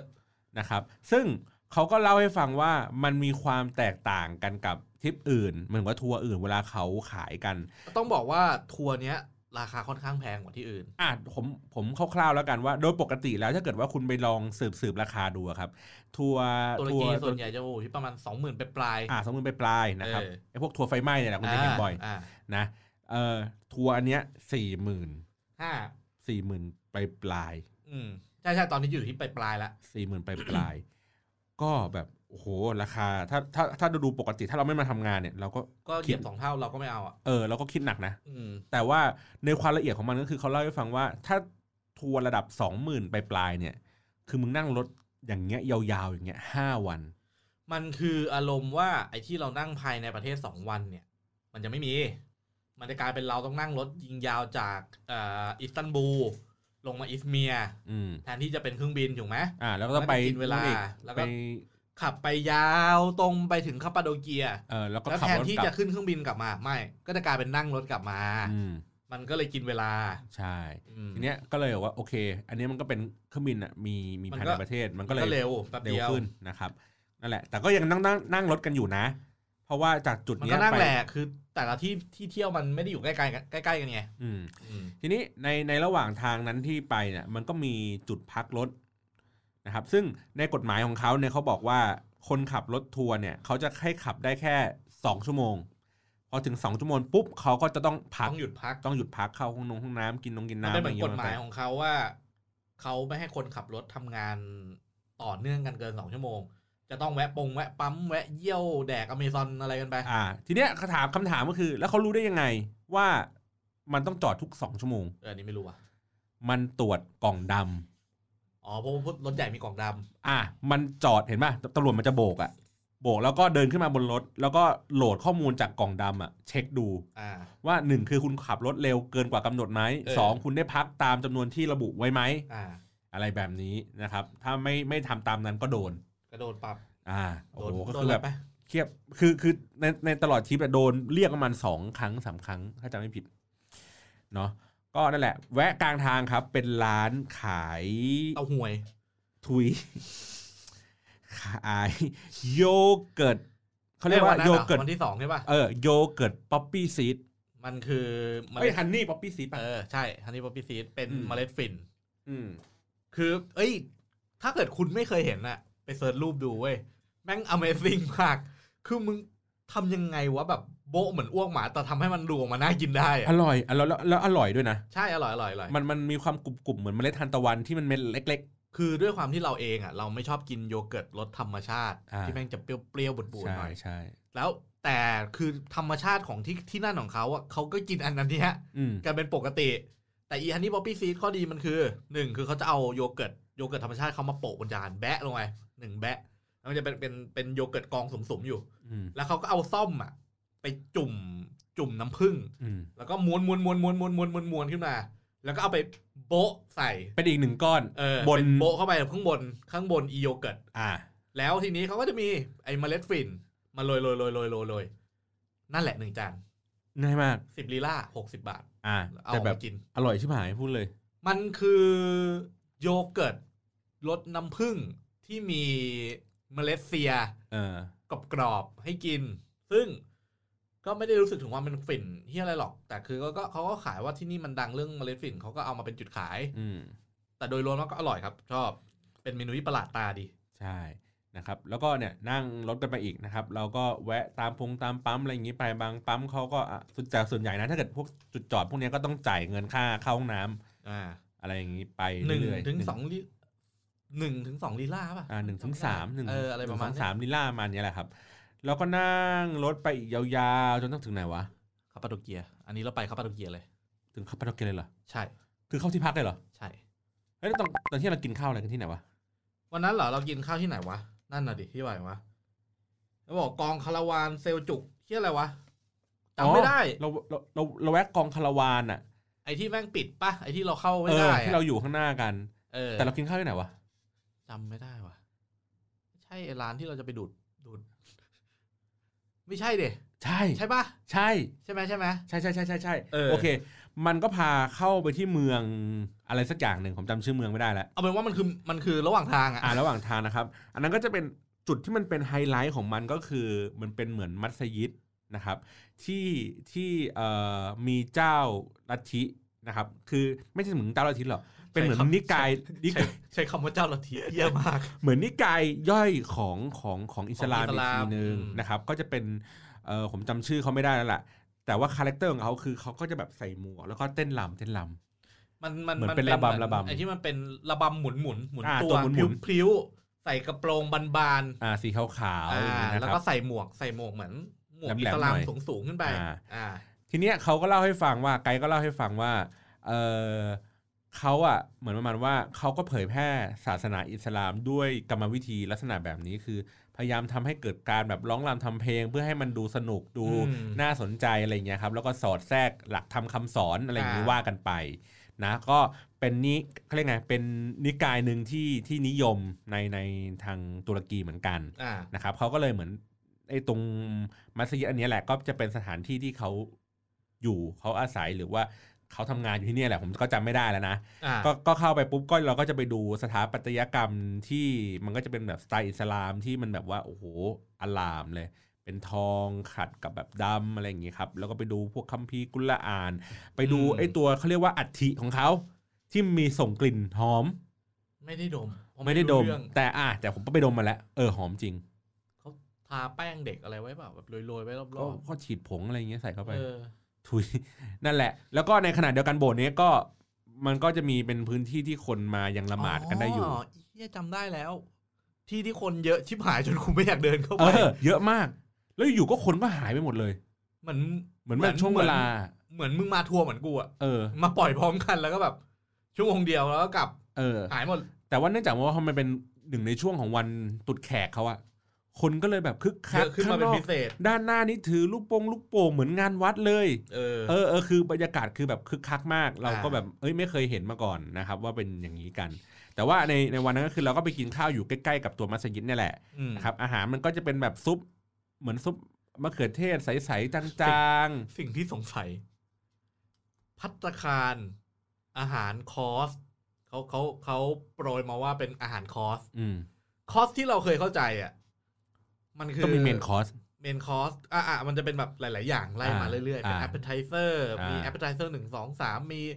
ก่อนเข้าเมนคอร์สก็อาจจะมีอาหารเรียกน้ำย่อย อืม หรือว่าเป็นอาหารที่แบบเบา ๆ ท้องหน่อย แล้วค่อยเข้าจานเนื้อ อืม แล้วก็ค่อยไปของหวาน อืม ซึ่งเมนคอร์สที่กูไปกินมาทุกที่ที่ในไทยที่กินแบบแพงหน่อยนิดนึงอะนะ มันก็จะแบบมีจานเนื้อจานปลาจานนู้นจานนี้คือแบบหลายจานอะ อืม คือต่อให้มันเจนจานละนิดจานละน้อยแต่แดกสุดท้ายอิ่ม อืม แต่อันเนี้ยเริ่มเริ่มมาด้วยเอ่อซุปมะเขือเทศจืดๆหน่อย จืดๆผสมขนมปัง มันไม่ผสม แม่งมีขนมปังมาเป็นกระเช้าเลย เออ แล้วต้องบีแล้วโยนลงไปเอง อ่า แล้วก็กิน อ่า แล้วต่อมาเขาก็เอากับข้าวมาเป็นไก่เหมือนนึกภาพเหมือนไก่ผัดกะเพราบ้านเราที่ไม่มีกะเพรา เฮ้ยต้องมีมีสลัดมีสลัดผัก อ่าอ่าสสลัดผักอีกหนึ่งโบ หนึ่งโบว์ ใหญ่ อ่า ๆแล้วก็มีข้าว นั่นแหละ จบแล้ว หมดแล้วของหวานอะไรวะแตงโมอะ เออแตงโม เออบ้านแม่งกินแตงโมเยอะ เออ ตักแตงโมบ้านมันอร่อย เออแต่แตงโมลูกมันใหญ่มากเลย เอ นะ อ อ่า ลูกใหญ่กว่าบ้านเรามาสองเท่าสองสามเท่า ทุกที่ที่เป็นทุกที่ที่เป็นอาหารคอร์สอะแม่งเป็นทรงนี้หมดเลย เออ แบบ อะไรวะเอ่อแอปเปิลไทเซอร์สลัดเอ่อซุปสลัดเมนคอร์สของหวาน แล้วก็ทีแรกเรานึกว่าเฮ้ยบ้านนอกบ้านนอกเขาก็กินกันประมาณนี้ นู่นกาลาตาทาวเวอร์ กาลาตาทาวเวอร์นี่อย่างเฮีย อ่ะเดี๋ยวค่อยเล่าให้ฟัง เดี๋ยวค่อยเล่าให้ฟัง ยังไม่ถึง ยัง ยัง ไม่ ไม่ ถึ ถึ ง งไม่ถึง อ่ะโอเคเนี่ยก็เป็นเมนคอร์สประมาณนี้พอเสร็จปุ๊บ เราก็ไปกินข้าวเสร็จปุ๊บผมก็เดินแวะเลี้ยวเข้าไปอีกร้านหนึ่ง คือตอนนั้นอะต้องบอกว่าผมอะกินแวบเดียวคือปกติเวลาไปกินร้านอาหารพวกเนี้ยผมจะกินแป๊บเดียวเลย รีบกินแล้วก็ไปถ่ายวิดีโอเดินอะไรระแวกนั้นต่อ และอีพี่บอลนี่ก็กินเสร็จปุ๊บก็เดินออกมาทีหลัง เราเราก็เห็นร้านข้างๆ เห็นว่ามัน มัน มี เป็ ร้าน นรูมันเป็นรูเข้าไป อ่าเป็นตรอกเข้าไปเลย เราก็คิดในใจเฮ้ยมันเห็นเป็นรูปกาแฟอะไรอย่างเงี้ยเป็นเป็นแก้วกาแฟเราก็เฮ้ยไม่ได้กินกาแฟมาเลยเว้ย เออ ตลอดหลายวันที่ผ่านมา ขอแวะไปกินกาแฟหน่อยฟ้าบเดินเข้าไป กาแฟมันอ่ะ มันก็ไม่เหมือนบ้านเรา เราก็ไม่รู้วิธีการสั่ง เพราะว่ามันไปครั้งแรก คือแวบแรกอะเราจะเราจะตั้งใจจะเข้าไปดูดกุเพราะเห็นแม่งนั่งมีวัยรุ่นอยู่สามคนนั่งอ เอยู่ อเห็นข้างหน้า โต๊ะใต้ อยู่ข้างหน้า แล้วแม่งดูดบาลากุกันอยู่ เออแล้วก็ มีทั้งข้างหน้าและข้างใน เออ ก็เอ้ยบาลากุหน่อยป่าววะพี่ แล้วก็เลยเดิน ไทแม่ง เดินเข้าไปถาม กฎหยต้องมาลองที่นี่ละ อ่ะก็เลยเดินไปถาม เอ๊ะดูดบารากุหรือเปล่า บอกได้ได้ได้ใช่ใช่ใช่อะไรเงี้ยผมก็คุยแล้วก็ คือเขาคือต้องบอกว่า ถ้าคุณคิดว่าประเทศอย่างอ่ะประเทศพวกเนี้ยแม่งพูดภาษาอังกฤษเก่งเนี่ยคุณคิดผิด ความเป็นจริงคือเขาก็มีภาษาของเขาอะ แล้วมันก็คูดภาษาอังกฤษได้เท่าเราอ่ะ เออเผลอๆบางที่แย่กว่าเราด้วยหมายถึงว่าแย่กว่าตัวผมเองอะ อืม อย่างผมไปอย่างเงี้ย บางที่เขาก็จะพูดไม่รู้เรื่องเขาจะแบบงงๆเวลาพูดภาษาอังกฤษ เออ แต่โดยหลักแล้วคือเขาก็ด้วยความที่แม่งเป็นมิตรอย่างที่บอกอะเขาก็จะค่อนข้างแบบ ไม่ พยายาม ไม่ไม่ไม่อะไร พยายาม เท่าไหร่เออ โอเค ส่วนสุดท้ายเราดิวไปดิวมาครับ ได้กาได้กาแฟมันหนึ่ง อ่าได้กาแฟเป็นกาแฟตูกิดคอฟฟี่นะครับ กูกำลังเตรียมกูกำลังเตรียมอยู่ ข้างหลัง กำลังอุ่น อุ่น อุ่น กำลัง ทาน ทำ เลย ทานอยู่ ไม่ทัน เพราะว่าทัวร์กับเรากำลังจะไป ทัวร์เสียงทัวร์เดินออกมาแล้ว อ่า เราก็เลยแบบว่า เฮ้ย กลัว กลัวเขารอ เราก็เลย อ่ะ โอเค เขาแคนเซิล พี่ กรุ๊ บอก แล้วกัน ขอขอแคนเซิลบาลากุ อ่า แล้วเราก็กินแต่กาแฟไปอย่างเดียว อ่ะ กาแฟก็ บ เขา ด เรียกว่าเตอร์กิดคอฟฟี่นะครับ บด เป็น ผงใส่น้ เออ บด บดผง บดเม็ดกาแฟ ำเป็ นะ น ครับ ผง เป็นผงผงๆแล้วก็ใส่ลงไปใน โย น้ำ นโยนใส่น้ำร้อน น้ำใส่น้ำร้อนอีก อ่า ที นั่ นึงนแหละ เพราะฉะนั้นเวลาคุณ คอฟฟี่ กินมันเนี่ยมันก็จะมีนอนก้นแบบหนาๆเลยอ่ะเป็นเม็ดกาแฟที่มัน แม่บงดๆ คือกากกาแฟอะ เออ กินกรุบกรับกรุบกรับกรุบกรับกันไปนะ โอเค จากตรงนั้นไปเราก็ไปผ่านตรงที่เป็นคาราวานก็คือเป็นที่ที่เขาเขาบอกว่าเหมือนเป็นจุดพักของการเดินทางระหว่างในเส้นทางสายไหม มันคือต้องเข้าใจว่าเส้นทางสายไหมมันจะผ่านเส้นนี้เสมอ อืม ก่อน คืมั ที่จะ เน ไป ทางรวมก่อนที่จะข้ามไปฝั่งยุโรป ใช่ อ่าฉะนั้นมันต้องมาผ่านตรงนี้ แล้วตรงนี้มันก็จะทำเป็นเหมือน นึกภาพเหมือนเหมือนปั๊มแวะพักระยะทางอ่ะ ตามทางอ่ะ แล้วก็มีเป็นแบบอ่ามีโรงแรม เออ มีร้านอาหาร มีร้านอาหาร มีอะไรต่างๆ อะไรแบบนี้นะครับ ก็เราก็ไม่ได้เข้าไปเพราะว่าแอบชะโงกหน้าไปดูข้างในข้างในก็เป็นโล่งๆอ่ะยังไม่ได้ทำอะไร ค่ย มากนะ เท่าไหร่ อืมนะครับ แล้วเราก็เลยเดินทางต่อไปอีก รู้สึกว่ารวดเดียวจนกระทั่งถึงคาปาโดเกียถึงโรงแรม ใช่ เลย ใช่ นะครับ ก็เอ่อแต่ว่าระหว่างทางก็จะมีพวกภูเขาฟงภูเขาไฟหรืออะไรอย่างเงี้ยเขาก็เล่าเกร็ดประวัติในในในระหว่างการเดินทางอะไรอย่างเงี้ยตลอดเวลา ข้อดีอย่างหนึ่งของการที่มากับทัวร์แม่งคือ มึงไม่ต้องทำกันบ้านอะไรไปเลยอะแล้วไปถึงปุ๊บมึงก็ฟังเขาพูดอย่างเดียว อืม ก็ได้ได้รู้ข้อมูล ได้ หมคดวารู้นู่นนั่นนี่ ใช่อย่างผมผมก็จะพอจำได้ว่าอ่ามีภูเขาไฟนะนั่นนี่นะเขาก็เอาหินภูเขาไฟไปทำอย่างนี้อย่างนั้น หรือว่าภูเขาไฟเองเนี่ยเอ่อพ่นทอะไรนะเท่าฐานออกมา มีแร่เหล็กแร่นู่นแร่นี่ออกมา มันก็เลยทำให้เกิดตัวที่เป็นคาบาโดเกีย ก็คือคาบาโดเกียเกิดขึ้นมาจากตัวที่สะสมของพวกทุลีเอ่อภูเขาไฟแล้วก็ อืม ผ่านการเวลาที่ฝนตกน้ำก็ชะลงมาพวกนี้ก็เลยกลายเป็นแท่งหแหล น้าม ตาเป็นแท่งเหมือนเจียวอันใหญ่ ๆ ใช่ปะล่ะ หาดิ เออ ลองลองเสิร์ชดูครับ อ่ะลปาอง เดอร์เกียร์ ลองเสิร์ชดูนะครับ ก็เขาก็บอกว่าเนี่ยก็จะเป็นในช่วงเวลาหนึ่งบางช่วงก็มีคนไปอาศัยอยู่ตามไอ้แท่งแหลมเจียวๆเนี่ยแหละ มันก็จะมี นคบ การ ไปอยู่ ขุดเข้าไปเป็นห้องเป็นอะไรอย่างเงี้ย อ่าหรือกระทั่งมีเป็นเขาเรียกไงเหมือนเป็นเมืองใต้ดินนะครับ ที่หลบภัยอะไรอย่างเงี้ย อ่า ต่าง เมืองใต้ดินตอนนั้นรู้สึกว่าจะเป็นยิวป่ะ ๆไม่ใช่ไม่ใช่ หรืออะไรวะ เอออยู่เอออยู่อยู่อยู่อยู่หลบหลบคนคริสต์กันด้วยกันเอง อ่า หลบหลบ คือตอนนั้นมันมีสงครามครูเสดอะไรพวกเนี้ยแหละ เออ คือสงครามศาสนา อืม แล้วเขาก็กำลังจะฆ่าล้างเผ่าพันธุ์ อืม ฝั่งใดฝั่งหนึ่ง ซึ่งเข้าใจว่าเป็นยิว แต่ถ้าไม่ใช่ก็เม้นด่าพี่บอล อ่า อ่า แล้วเขาก็เลยขุดหลุมลงไปข้างใต้ ใต้แบบเป็นเมืองใต้ใต้บาดาลคือลึกๆเลยนะ ลึกแบบลึกมากอ่ะ แล้วก็ข้างใต้ ลึกระดับ แม่ง สี่สิบ ก็ ห้า จะมี สิบเมตรเลย เออ แล้วก็มันมีก็มีแบบเหมือนรังผึ้งอ่ะ เหมือนปลวกอ่ะ อืม เข้าไปแล้วไม่งมีแยกห้องไปห้องนู้นห้องนี้ลงไปทางนี้ ไปทางนู้นมีห้องครัว มีห้องที่แมั่งเป็นปล่องที่แมั่งทะลุขึ้นมาถึงบนพื้นดินเพื่อส่ง อา ส่ หาง ร น้ำส่งอาหาร อืม ลงมาทางรูนั้น อืม อะไรอย่างเงี้ยมันก็จะมีไอ้พวกนี้อยู่ก็ลงไปดูก็ ก็ว้าวดีอ่ะก็มันมันรู้สึกว่ามึงขุดยังไงวะ เออมึงอยู่มึงอยู่กันได้ยังไงกูยังเดินลำบากเลย กูเดินกูยังปวดหลังเลย เออ มึงเดินยังไงวะทางเดินคือแม่งแบบเหมือนมึงขี้เกียจขุดอะแรกๆแม่งรูใหญ่เลยนะ เออ หัวเดินยืนตรงเลยร้อยเจ็ดสิบห้าสูงสูงร้อยเจ็ดสิบห้าเซนนี่คือยืนตัวตรงเดินได้ เออ หลังๆมึงต้องก้ม ก้ม ก้ม ก้มลงจนกูย่อแล้วอะ หลังๆนี่คือรู้สึกว่าสควอตตลอดเวลา เออ นะ ก็สนุกดี แล้วก็เอ่อที่พักที่เราไปในในในคืนนั้นก็บรรยากาศก็ดีนะครับ เห็นวิวทิวทัศน์ก็ค่อนข้างสวยงามนะครับ อือมยู่อยู่บนเหมือนภูเขานะครับ นึกภาพว่าถ้าที่เราบอกกันว่ามันเป็นเจียวหนึ่งแท่งอันเล็ก ๆ แล้วเป็นบ้านหนึ่งหลัง คือเป็นคนมาขุดข้างล่างเข้าไปเป็นบ้าน นั่นคือหนึ่งหลังหนึ่งครอบครัว อืม แต่อันนี้แม่งคือภูเขา อืม แล้วแม่งมีคนประมาณหมื่นครอบครัว อยู่ ขึ้น ในั้น มาสร้างรูรอบๆเยอะ อืม ๆมีสร้างบ้านเป็นแบบโผล่ๆขึ้นมาจากไอ้ภูเขาสูงๆเนี่ย อืม มันก็เลยกลายเป็นเมืองที่เหมือนแบบไล่ระดับไต่ขึ้นไปสูงสูงๆก็สวยสวยสวยถนนแม่งแปลกดิ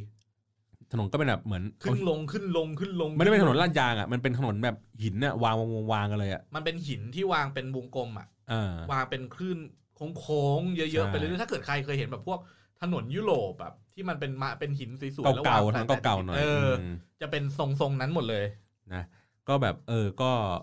ก็ดีครับที่พักก็แบบใหญ่โตไม่มีแอร์แต่ว่ามันให้เป็นระบบความเย็นบนพื้น กูงงมากเลยเนี่ย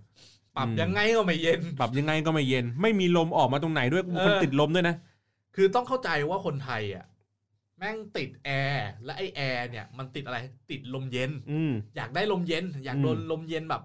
ห้องเย็นฉ่ำๆมีลมหมุนเวียน เออเราหมุนเวียน แล้วพอที่เนี่ยแม่งบอกว่าเป็นระบบความเย็นจากใต้ธรณีดินสูบควยอะไรไม่รู้ ไปกดปรับอุณหภูมิ แล้วเดี๋ยวความเย็นมันจะทำขึ้นมาจากข้างใต้ อ่า กูก็ไม่เข้าใจหรอกว่ามันหลอกกูหรือเปล่ากูก็กดแต่สุดท้ายมันก็ มั มัน น ก็ ก็น เย็ อน นได้ มันก็ยอน แต่ นอนได้ กูไม่รู้ไงว่ามันเย็นด้วย หรือมันง่วง ด้วยอุณหภูมิของมันเอง หรืออา ห กาศ รือ ข้า มัน งนอก เย็นด้วยอีเครื่องที่มึงบอกว่ามันอยู่ข้างใต้ เออเออนะ นั่นแหละ แล้วก็เช้าวันนั้นครับเขาก็นัดแนะกันว่าเขาจะไปดูบอลลูนนะครับ ตอนประมาณสักตีสี่นะครับ เพราะว่าเอ่อตามสเต็ปก็คือเขาก็ต้องแบบเดินทางไป ไปจุด ขึ้น ปล่อยตัว อ่าจุดปล่อยตัวที่บอลลูนอยู่ที่หนึ่งนะครับ แล้วก็ใช้เวลาอยู่บนบนบนบอลลูนมาสักชั่วโมงหนึ่งแต่ว่ากว่าจะเตรียมตัวกว่าจะเซตอุปกรณ์อุปกรณ์อะไรอย่างนี้พร้อมนะ ก ครับ ว่าจะ ก็ เป่าบอลลูนอะไรอีก อ่ามันก็จะใช้เวลาอีกเป็นชั่วโมงนะครับ อืม แล้วก็เนี่ยบินเดินทางก็ใช้เวลาอีกชั่วโมงหนึ่งอยู่บนบอลลูนนะครับกว่าจะลงมากว่าจะเซตก็จะเป็นอีกจุดหนึ่งอีก อ่า ดังนั้นมันก็มีความวุ่นวาย อ่า อยู่พอสมควรก็เลยบอกว่าให้ออกตั้งแต่ตีสี่ อืม ไอเราเนี่ยนอนกันตั้งแต่ตีหนึ่งนะครับ ก็เลยแบบอ่ะโอเค แล้วก็อีกอย่างหนึ่งอ่ะที่ที่ประเมินประเมินแล้วคือ คือถ้าคุณมาทริปที่เขาตั้งใจจะมาบอลดูบอลลูน อันนี้ต้องจ่ายเพิ่มนะ ประมาณ 200 กว่าเห ตี รียญ ซะสองร้อยห้าสิบ อ่า250 US นะครับเอ่อคือถ้าคุณมากับทริปที่เขาจะไปบอลลูนอ่ะ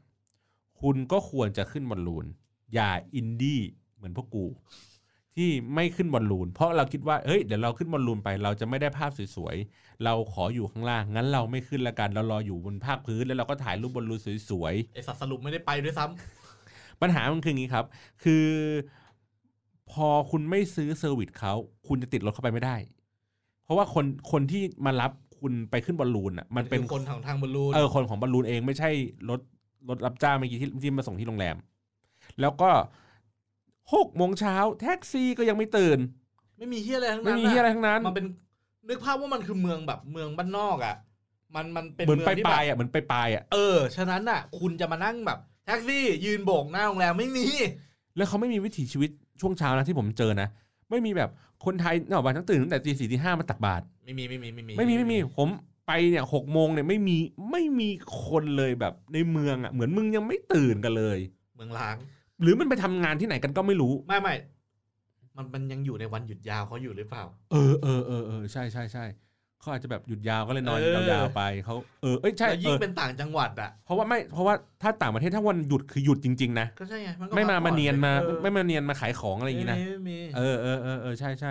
นั่นแหละ ก็เลยโหยากเลยครับ ผมก็ใช้เวลาเดินอยู่ประมาณเกือบครึ่งชั่วโมงเพื่อมาหาวิธีการเดินทางสุดท้ายก็ท้อใจกลับไปที่โรงแรมนะครับ ก็รออำตากล้องกูนี่แหละ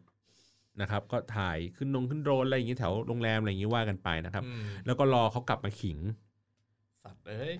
สวยมากเลยไม่น่าพลาดเลยโอ้โหบ้าบอล่ะหาเฮลอะไรกันไป โคตรที่ นะคเสีรั ย บ ดายเสียดายแมันเสียดายจริงๆนะเว้ย นี่งั้นก็ไว้รอบหน้าไว้รอบหน้า เหรอเมื่อไหร่ ตุรกีแค่แค่นี้เอง ใกล้แค่นี้ เออเงินแค่นู่น เอ้ยแต่ดีผมมองว่าถ้าไปอีกอ่ะ ข้อดีคือพอเราไปกับทัวร์เที่ยวแรกแล้วอ่ะ มันเหมือนเราเอาตีนไปจุ่มทุกที่แล้ว เออ ที่ไหนเราไม่ประทับใจเราก็ไม่ต้องไปแล้วไง อ่ะรอบหน้าเราก็พุ่งเลย พุ่ง มา ไป ที่นี่ พุ่งไปคาปาโดเกีย อ่า แล้วย้อน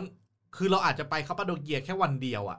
แล้วพอได้อะไรสวยๆ ชอบแล้วขึ้นบอลลูนเสร็จปุ๊บ เราย้อนกลับมาลอกงลับ อิ อิ ส ส ตัน ตันบู บูล ล เลย เออ เพราะอิสตันบูลแม่งสะดวกแล้วทีเนี้ย มึงนั่งรถแทมนั่งอะไรไปไหนได้หมดแล้ว ใช่ เออ นะ ก็เออคนที่ขึ้นบอลลูนก็มีทั้งคุณป้าป้าๆมี เอา คู่ ง่ายๆนะ รักมีคุณแม่ ทุกคนยกเว้นกูกับมึงพี่ และ เขาไป ไกด์ กันหมด และไกด์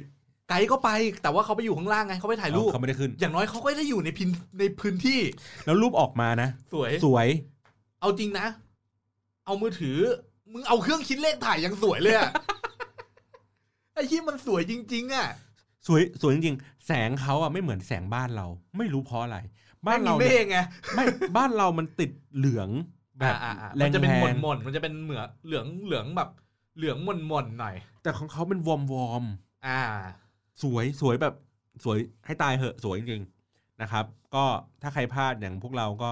สไป เสียใจด้วย เสียใจด้วยนะครับ ก็กลับไปใหม่ เก็บตังค์ใหม่ๆแล้วกัน ใช่ใช่ใช่นะครับ พอเสร็จตรงนั้นปั๊บเขาก็ในวันนั้นก็ตอนเช้าเขาก็มากินของกินข้าวนะครับ อาบน้ำแต่งตัวอะไรสักพักหนึ่งก็นั่งรถกันออกไปเอ่อน่าจะไปที่ร้านขายพรม มั่นใจเหรอ ขายพรมปะ เออเออเออเออเออขายผมก็ได้อะ ขายพรมเอางี้นึกอะไรออกในช่วงนั้นหน่อยเดี๋ยวนึกก่อน เอออ่ะ อ่ะก็เป็นร้านขายพรมตุรกีนะครับ ก็เป็นเหมือนสินค้าขึ้นชื่อของของเขา ไอ้วันแรกอ่ะที่เราไปอันนั้นขายเสื้อหนัง เอออ่ะเอางี้นะ เอางี้เดี๋ยวก่อนเดี๋ยวเดี๋ยวเราขอรวบรวบ รวบร้านทั้งหลายแหละ รวบร้านทั้งหลาย แล้วกูรีวิวร้านก่อน อ่ะ โอเคเดี๋ยวขอเดี๋ยวแต่ว่าเดี๋ยวขอตะลุยตะลุยทริปทัวร์ก่อน อ่า ถ้าอันไหนไปไปร้านซื้อเดี๋ยวผมข้ามไปก่อนแล้วกัน อ่า วันนั้นก็ โอเค ไปร้านซื้อใช่ป่ะแล้วก็ไปตรงเขาเรียกไงนะ เป็นเหมือนที่พักของเอ่อนักพรตนักพระอะไรนักบวชอะไรเงี้ย ก็จะเป็นเหมือนยอดแหลมๆแล้วก็มีเหมือนเป็นอาสม เอา จอดจอด ง่ายๆมัน จอด คื ภู อ เขา มันคือเหมือน โบสถ์เล็ก จะเรียกว่าโบสถ์ก็ไม่ได้อะแม่งคือมนุษ ๆ ย์ กุฏิ ถ้ำ กุฏิ อะ กุฏิ แม่งคือพระที่ไม่มีที่อยู่แล้วต้องไปขุดขุดถ้ำอ่ะ อ่า ซึ่งมันเป็นซึ่งมันก็อารมณ์เดียวกันกับที่เราบอกว่ามันมันเป็นเหมือนมันเป็นเหมือนภูเขาหินใหญ่ ๆ สูงๆ อื อ่ะ มอืม แล้วเขาก็ขุดเลาะเข้าไปให้เป็นเหมือนทางข้างใน อ่า แล้วก็มีนู่นมีนั่นมีนี่อ่ะทีเนี้ยพอมันเป็นพอมันเป็นอ่าศาสนาปุ๊บเขาก็อ่าทำไงอ่ะคือเขาที่จากที่ฟังไกลเล่ามาเขาบอกว่าในนั้นมันมีรูปเยอะรูปเกี่ยวกับพวกศาสนา พ ต่างๆ ระเยซู เออ อะไรอย่างงี้ความ เพ เชื่อ ราะว่า ต่ง เพราะว่าเขาบอกว่าคนสมัยก่อนอ่ะ อ่านไม่ออกเขียนไม่ได้ เขาได้แต่ฟังอย่างเดียวฉะนั้นสิ่งที่เขาทำได้คือวาดรูปแล้วเล่าเรื่อง ๆอืม มันก็เลยกลายเป็นว่าในอาสมแต่ละที่อ่ะที่แม่งมีห้องงูห้องอะไรก็ไม่รู้อ่ะสาม อ่า สี่ห้องกันอ่ะ อืม มันก็จะมีรูปของพระพุทธเจ้าแต่ละอย่างแยกๆกันไปมันจะเป็นเนื้อเรื่องอะไรอย่างเงี้ย นะเป็นพระธรรมิดกของศาสนาคริสต์ อะไรประมาณนั้น เป็นเรื่องเล่าอย่างนี้ไป อืม นะแล้วก็ปั๊บลงมาเสร็จปุ๊บเราก็จะเตรียมจะขึ้นรถทีเนี้ยมันก็ผ่านร้านไอติม นั่นแหละเฮียอร่อยชิบหาย อ่ะร้านไอติมที่เราเห็นนะไอ้ผมไม่รู้ว่าเรียกไอติมว่าอะไรเรียกไอ ไอ ติมติม กวน ตุ ตี ร น กีไอติมตุรกีเทอร์กี้เจลาโต้เลย เออผมเรียกว่าไอไอติมกวนตีนที่เวลาคุณเห็นในในคลิปอ่ะ ที่แม่งชอบมีไม้ยาวๆมาแปะ แล้วก็หมุนหมุนๆให้ไม่ให้ให้ เออ ไม่ ให้ไม่ให้ไม่ให้ไม่ให้นี่ของเจอคนไทยเลยครับคุณป้าให้ไม่ให้ให้ไม่ให้แม่งขวาข้อมือปั๊บ คือผมอะ ตอนนั้นอะที่ผมซื้ออีกอันหนึงอะเพราะว่าผมจะถ่ายวิดีโอ เออ ตามที่เขาแกล้ง เออ แล้วกะจะเอ้ยโคดเอาเว้ย เป็นแบบใกล้ๆแบบแกล้งเล่นกับกล้องนู่นนั่นนี่ปลาแม่งลำคาญ เอามือมาจับมือที่ยื่นมาให้ไอติม อะจับข้อมือมับแล้วตะโกนมา ลูกหยิบไปกูอ่าครับป้า แล้วก็หยิบไอติมออกมา ไม่ได้ ไม่ได้ซีนเนี่ยได้ได้แดก เออ ป้าก็สนุกดี แต่ต้องบอกว่าไอติมแม่งอร่อยจริง จริง อร่อยชิบหาย ข้นเหนียวอารมณ์เหมือนเหมือนถ้าเกิดคุณชอบกินพวกอึ้มมิ้วพวกอะไรอย่างเงี้ยมัน มัน หนืด มัน อย่าง ข้น เลย กว่านั้นอีกอ่ะแม่งหนืดกว่านั้นอีกอ่ะแม่ง เออ มีอารมณ์เป็นเหมือนเจลาโต้นิดๆอ่ะ อืม มีความเป็นเอ่อมันเป็นเจลาโต้เลย แต่มีความเป็นเหมือนเจลาตินอยู่ข้างในอ่ะ อืม มันจะเป็นหนืดหนืดหนึบหนึบและอร่อยอร่อย อร่อย ที่อไหนร่อยอร่อย ยิ่งยิ่งช่วงที่อุณหภูมิแตะ 40 องศาแล้วเนี่ย ของเย็นอะไรก็อร่อย ฟีลมันเหมือนกับไอไอติมพวกไอติมอะไรวะซอฟต์ครีม เออ ทางญี่ปุ่นอ่ะที่เราเห็นว่ามันขายอยู่ข้างทางอ่ะ รู้สึกว่าแม่งเกลื่อนแล้วเราไม่อยากซื้อเพราะว่าก ลัวไม่อร่อย ก็มี ใช่แล้วแล้วไอที่ญี่ปุ่นที่เราเห็นเดินข้างทางอ่ะกินทุกร้านแม่งอร่อยทุกร้าน ใช่ เหมือนกันอันนี้ไอติมตุรกีกินทุกร้านอร่อยทุกร้าน ก็ดี เออ ร่อยทุกร้าน ดี แม่งเหมือนกันอะเหมือนแม่งมัน เหมือนแม่งเป็นสาขาไผ่ทองอ่ะ เหมือนแบบมีมีไผ่ทองในไทยใช่ไหม เออ บ้านแม่งมีตุรกีไอติม เออ คือป้าแม่งซื้อมาจากป้าเขาอะซื้อมาจากตรงข้างบนแล้ว เออ เราซื้อปุ๊บกินจะหมดแล้วเดินลงมาตรงนี้ อีกร้านหนึ่งเอ้าจะหมดแล้วเหรอไอสัตว์มีแถ ม มึงรู้ป่ะเนี่ยว่าเขาคืนอ่ะคนละร้านเนี่ย เขาไม่ได้ซื้อร้านมึงนะเว้ย เออ ใจดีก็ว่าง เอ ไป อ นะแล้วก็จากตรงนั้นก็ไปยังจุดเอ่อเหมือนจุดถ่ายรูป อ่ะ ที่อยู่มันเป็นหน้าผาแล้วก็ผูกเป็นอะไรนะไอ้ดวงตา มันเป็นเอ่ออีวิวไอ อ่าอีวไอที่มันเป็นสีน้ำเงินน้ำเงิน เป็นสี ฟ้า น้ำเงินเป็นอะไรของขับไล่ความชั่วร้ายที่อะไรของเนี่ยสัก ๆนะ อ ครั ย่า บ งอ ก็เขาก็จะเป็นแบบนั่นแหละเขาก็จะยอด เรา ฮิต ก็ กัน แขวนเราก็เอาไปแขวนเต็มต้นไม้เลย อืม คือความจริงเป็นแค่เครื่องราง เราก็ซื้อมาพกมาเก็บกลับมานิดๆหน่อยๆ อืม แต่อันเนี้ยมันเป็นแบบเหมือนไฮไลท์ตรงที่ว่ามันมีต้นไม้แห้งๆ ใกล้ตายละเป็นกิ่งๆ แล้วเขาก็เอา e d v r เนี่ย ไปแขวนไว้ แขวนไว้เต็มเต็มต้นเลยคือแบบเป็นพันเป็นร้อยอันอ่ะ ต้นไม้ก็เลยตายโดยสมบูรณ์ เออ ก็แบบไม่ต้องเกิดอีกเลยมึง เยี่ยมนะครับ อ่ะ แล้วก็รู้สึกตรงจุดนั้นแล้วก็ไม่มีอะไรแล้วนะแล้ว ไม่มี เขาวันนั้นก็คือเหมือนแบบสบายๆแล้วเพราะว่าไฮไลท์มันก็คือขึ้นบอลลูนที่เราไม่ได้ขึ้นนะ อ่า แล้วเขาก็กลับไปที่โรงแรมกันแล้วเราก็ไปนั่งกินเบียร์ดูวิวทิวทัศน์บนเอ่อด่านฟ้าของโรงแรม คือเอาง่ายๆอ่ะติดติดใจการนั่งชิลตอนเย็น เนาะ แม่งคือแบบทุกเย็นอ่ะต้องถามคนในทริปคือในทริปมันจะมีคนที่เป็นเหมือน วัยรุ่นหน่อย ไม่เยอะเหมือนเราอ่ะ อืม ประมาณอีกประมาณสามสี่คน อืม อ่ะเราก็แบบเย็นนี้วะพี่ เดี๋ยวนี้ไปไหนเดี๋ยวนี้ไปไหน เย็ กั เป น ล่าเย็นนี้พี่จะนอนเปล่าหรือไปไปเปล่ามาเปล่า อ่า ก็มีอาการออกไปนั่งกินที่นู่นที่นี่คือก็มันเมื่อวานที่เราไปถึงที่พักอะ่ะเราก็ออกไปกิน อืม เราออกไปกินเหมือนร้าน หมูกระทะ หมูกระทะ แป้งไปนั่งกินเหมือนร้านหมูเหมือนร้านหมูกระทะเลย แล้วก็ตอนนั้นผมยังไม่ได้กินข้าวเพราะตอนเย็นผมถ่ายวิดีโออยู่ แล้วบอกว่าไล่พี่บอลลงไปกินกับชาวแก๊ง า ก็แบบไปกินกันหมดเลย แล้วก็ผมยังไม่กินเพราะว่าผมบอกว่าเอ้ยงั้นเดี๋ยวตอนไปกินเบียร์หรืออะไรกันเนี่ยเดี๋ยวผมสั่งที่ร้านได้หรือว่าไปเดินเล่นต้องมีของกินให้กูกินสักอย่างนะ อืม ก็ยังไม่กินแล้วก็เลยเดินออกมาปุ๊บได้สั่งคีบับ คือแบบ เคบับเคบับเคบับ เนื้อ เนื้อเชี่ยอร่อยชิบหาย ถ้ามึงไปมึงต้องกินนะเว้ยเคบับเนี่ย เออ ไอ้เชี่ยคือเคบับอะไรก็ได้อะกูว่าอร่อยทุกอัน แล้วแล้วแล้วไกด์เขาพูดว่าประเทศนี้แม่งกริวเก่ง แม่งเป็นประเทศที่ย่างเก่งชิบหาย อันนี้เชื่อเชื่อเชื่อเชื่อ แล้วประเทศแม่งอ่ะ คือผมมองว่าเครื่องเทศแม่งอร่อยไอ้ที่เราซื้อกลับมาแม่งแดกอย่างอร่อยเลย เออ ใช่ไหม ใช่ คือ เดี๋ยวเดี๋ยวเขาเล่าให้ฟังว่าเราซื้ออะไรกลับ เอ มา อ นะอ่ะโอเคปั๊บเดี๋ยวเดี๋ยวเดี๋ยวขอเล่าเร็วๆ ก็วันต่อมาก็คืออาจตื่นแต่เช้านะครับ เดินทางจากโรงแรมประมาณสัก6กเจ็ดโมงเนี่ย อ่ะ แล้วก็ไปสนามบินท้องถิ่นนะครับเป็นสนามบินขนาดเล็ก แล้วก็นั่งเครื่องบินเนี่ยเอ่อเข้ามาที่อิสตันบูล ก็คือย้อนกลับมาเมืองหลวงนั่นแหละ ใช่ แล้วก็อ่ะอิสตันบูลก็เราก็พอมาถึงปั๊บเอ่อ ไปนั่นไปกาลาตา ไปกาลาตาทาวเวอร์ กาลาตาทาวเวอร์มันคือทาวเวอร์ที่เป็นประภาคารเก่า แล้วภายในมันจะเป็นแบบเป็นห้องกลมใหญ่ๆอะแล้วเขาก็จะมีคนเช่าชั้นแยกหลาย ๆ ชั้น ซึ่งทางกาลาตาตอนนี้มันก็จะเป็นร้านอาหาร อ่ะบางบางบางชั้นก็จะเป็นจุดชมวิว ใช่ บางชั้นก็จะเป็นร้านอาหาร อ่า นะครับ ซึ่งเราอยู่ชั้นบน ๆ เลย อืม ที่มันมีหน้าต่างรอบอะ อืม อันนั้นน่ะเป็นร้านอาหาร เราก็ไปทานข้าวกันตรงนั้น นะวิวที่เห็นเราก็จะเห็นเมืองอิสตันบูล สอง แต่ว่า ฝั่ง แต่ว่าไม่ได้เห็นในฝั่งที่มันแบบเป็นแผ่นดินนะ เห็นเป็นฝั่งที่เป็นเออเขาเรียกไงนะเหมือนมีทะเลแล้วก็มีเป็นช่องแคบอะไรอย่างเงี้ยนะนู่นนี่มีหลาย ๆ ฝั่งอยู่ อืม นะครับ ก็สวยงามตามท้องเรื่องโดยปกตินั่นแหละ มันเห็นไอ้นี่เลยนี่มันเห็นฝั่งเอเชียกับฝั่งไ อ่าฝั่ง ยุโร เอ ป เชียฝั่งยุโรปเห็น อืม ช่องแคบอะไรอะไรบอสฟอรัสอะไร เออเออเออเออบอสฟอรัส บอสฟอรัสนะครับ นั่นแหละ ก็สวยงามนะครับ ก็เหมาะสำหรับการไปชมวิวทิวทัศน์แต่ไม่เหมาะสำหรับการกิน ก็ต้องพูดกันตรงๆว่าถ้าคุณไปทัวร์เนี่ย การที่เขาจะเอาเราขึ้นไปในสถานที่เหล่านั้นน่ะ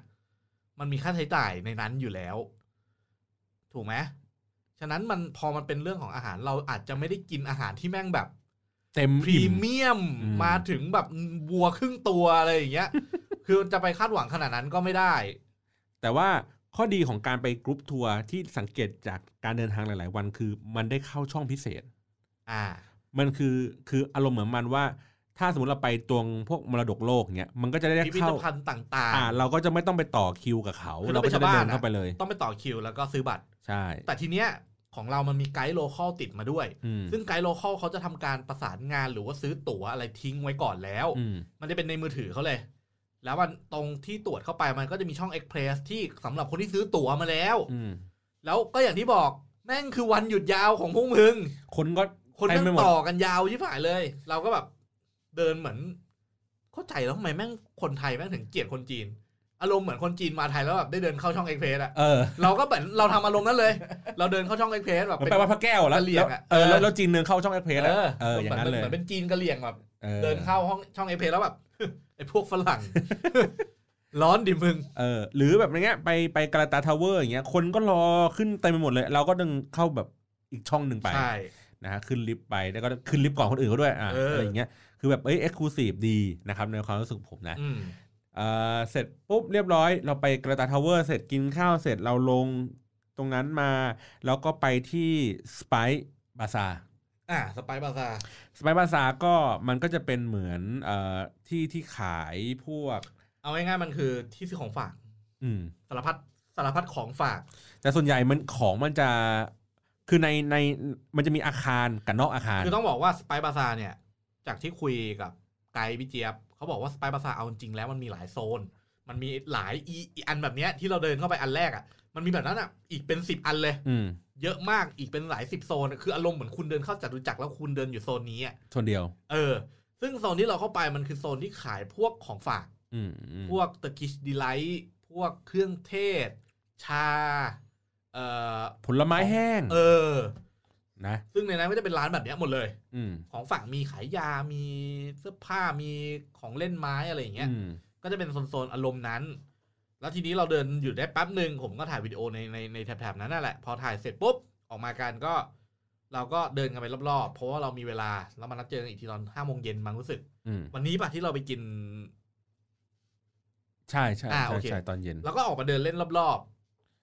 อ่าเดิน ๆ คนเยอะชิบหาย เสร็จปุ๊บอ่ะก็คือเดินอ่ะเดินเดินรอบ แต่ว่าก็เราก็ไปซื้อตัวที่เป็นเจอร์กินดีไลท์เดี๋ยวว่าเอ๊ะเอ๊ะของฝาก Turkish อ่ะ Delight อะ เดี๋ยวเราเดี๋ยวเราเลาะเลาะไปทีเดียว ไป ข้อ ไปไป ไปตอนหลัง ไปตอนหลัง เลยว่าเรามี ร้านขายของ บ้ ฝากเออของซื้อของฝาก โอ อะไรอเคย่างนี้ไป แล้วก็ไปซื้อของอะไรอย่างนี้ไปนะครับ เสร็จปุ๊บจากตรงนั้นก็เดินทางไปยังอีกจุดหนึ่งที่เป็นเอ่ออะไรนะ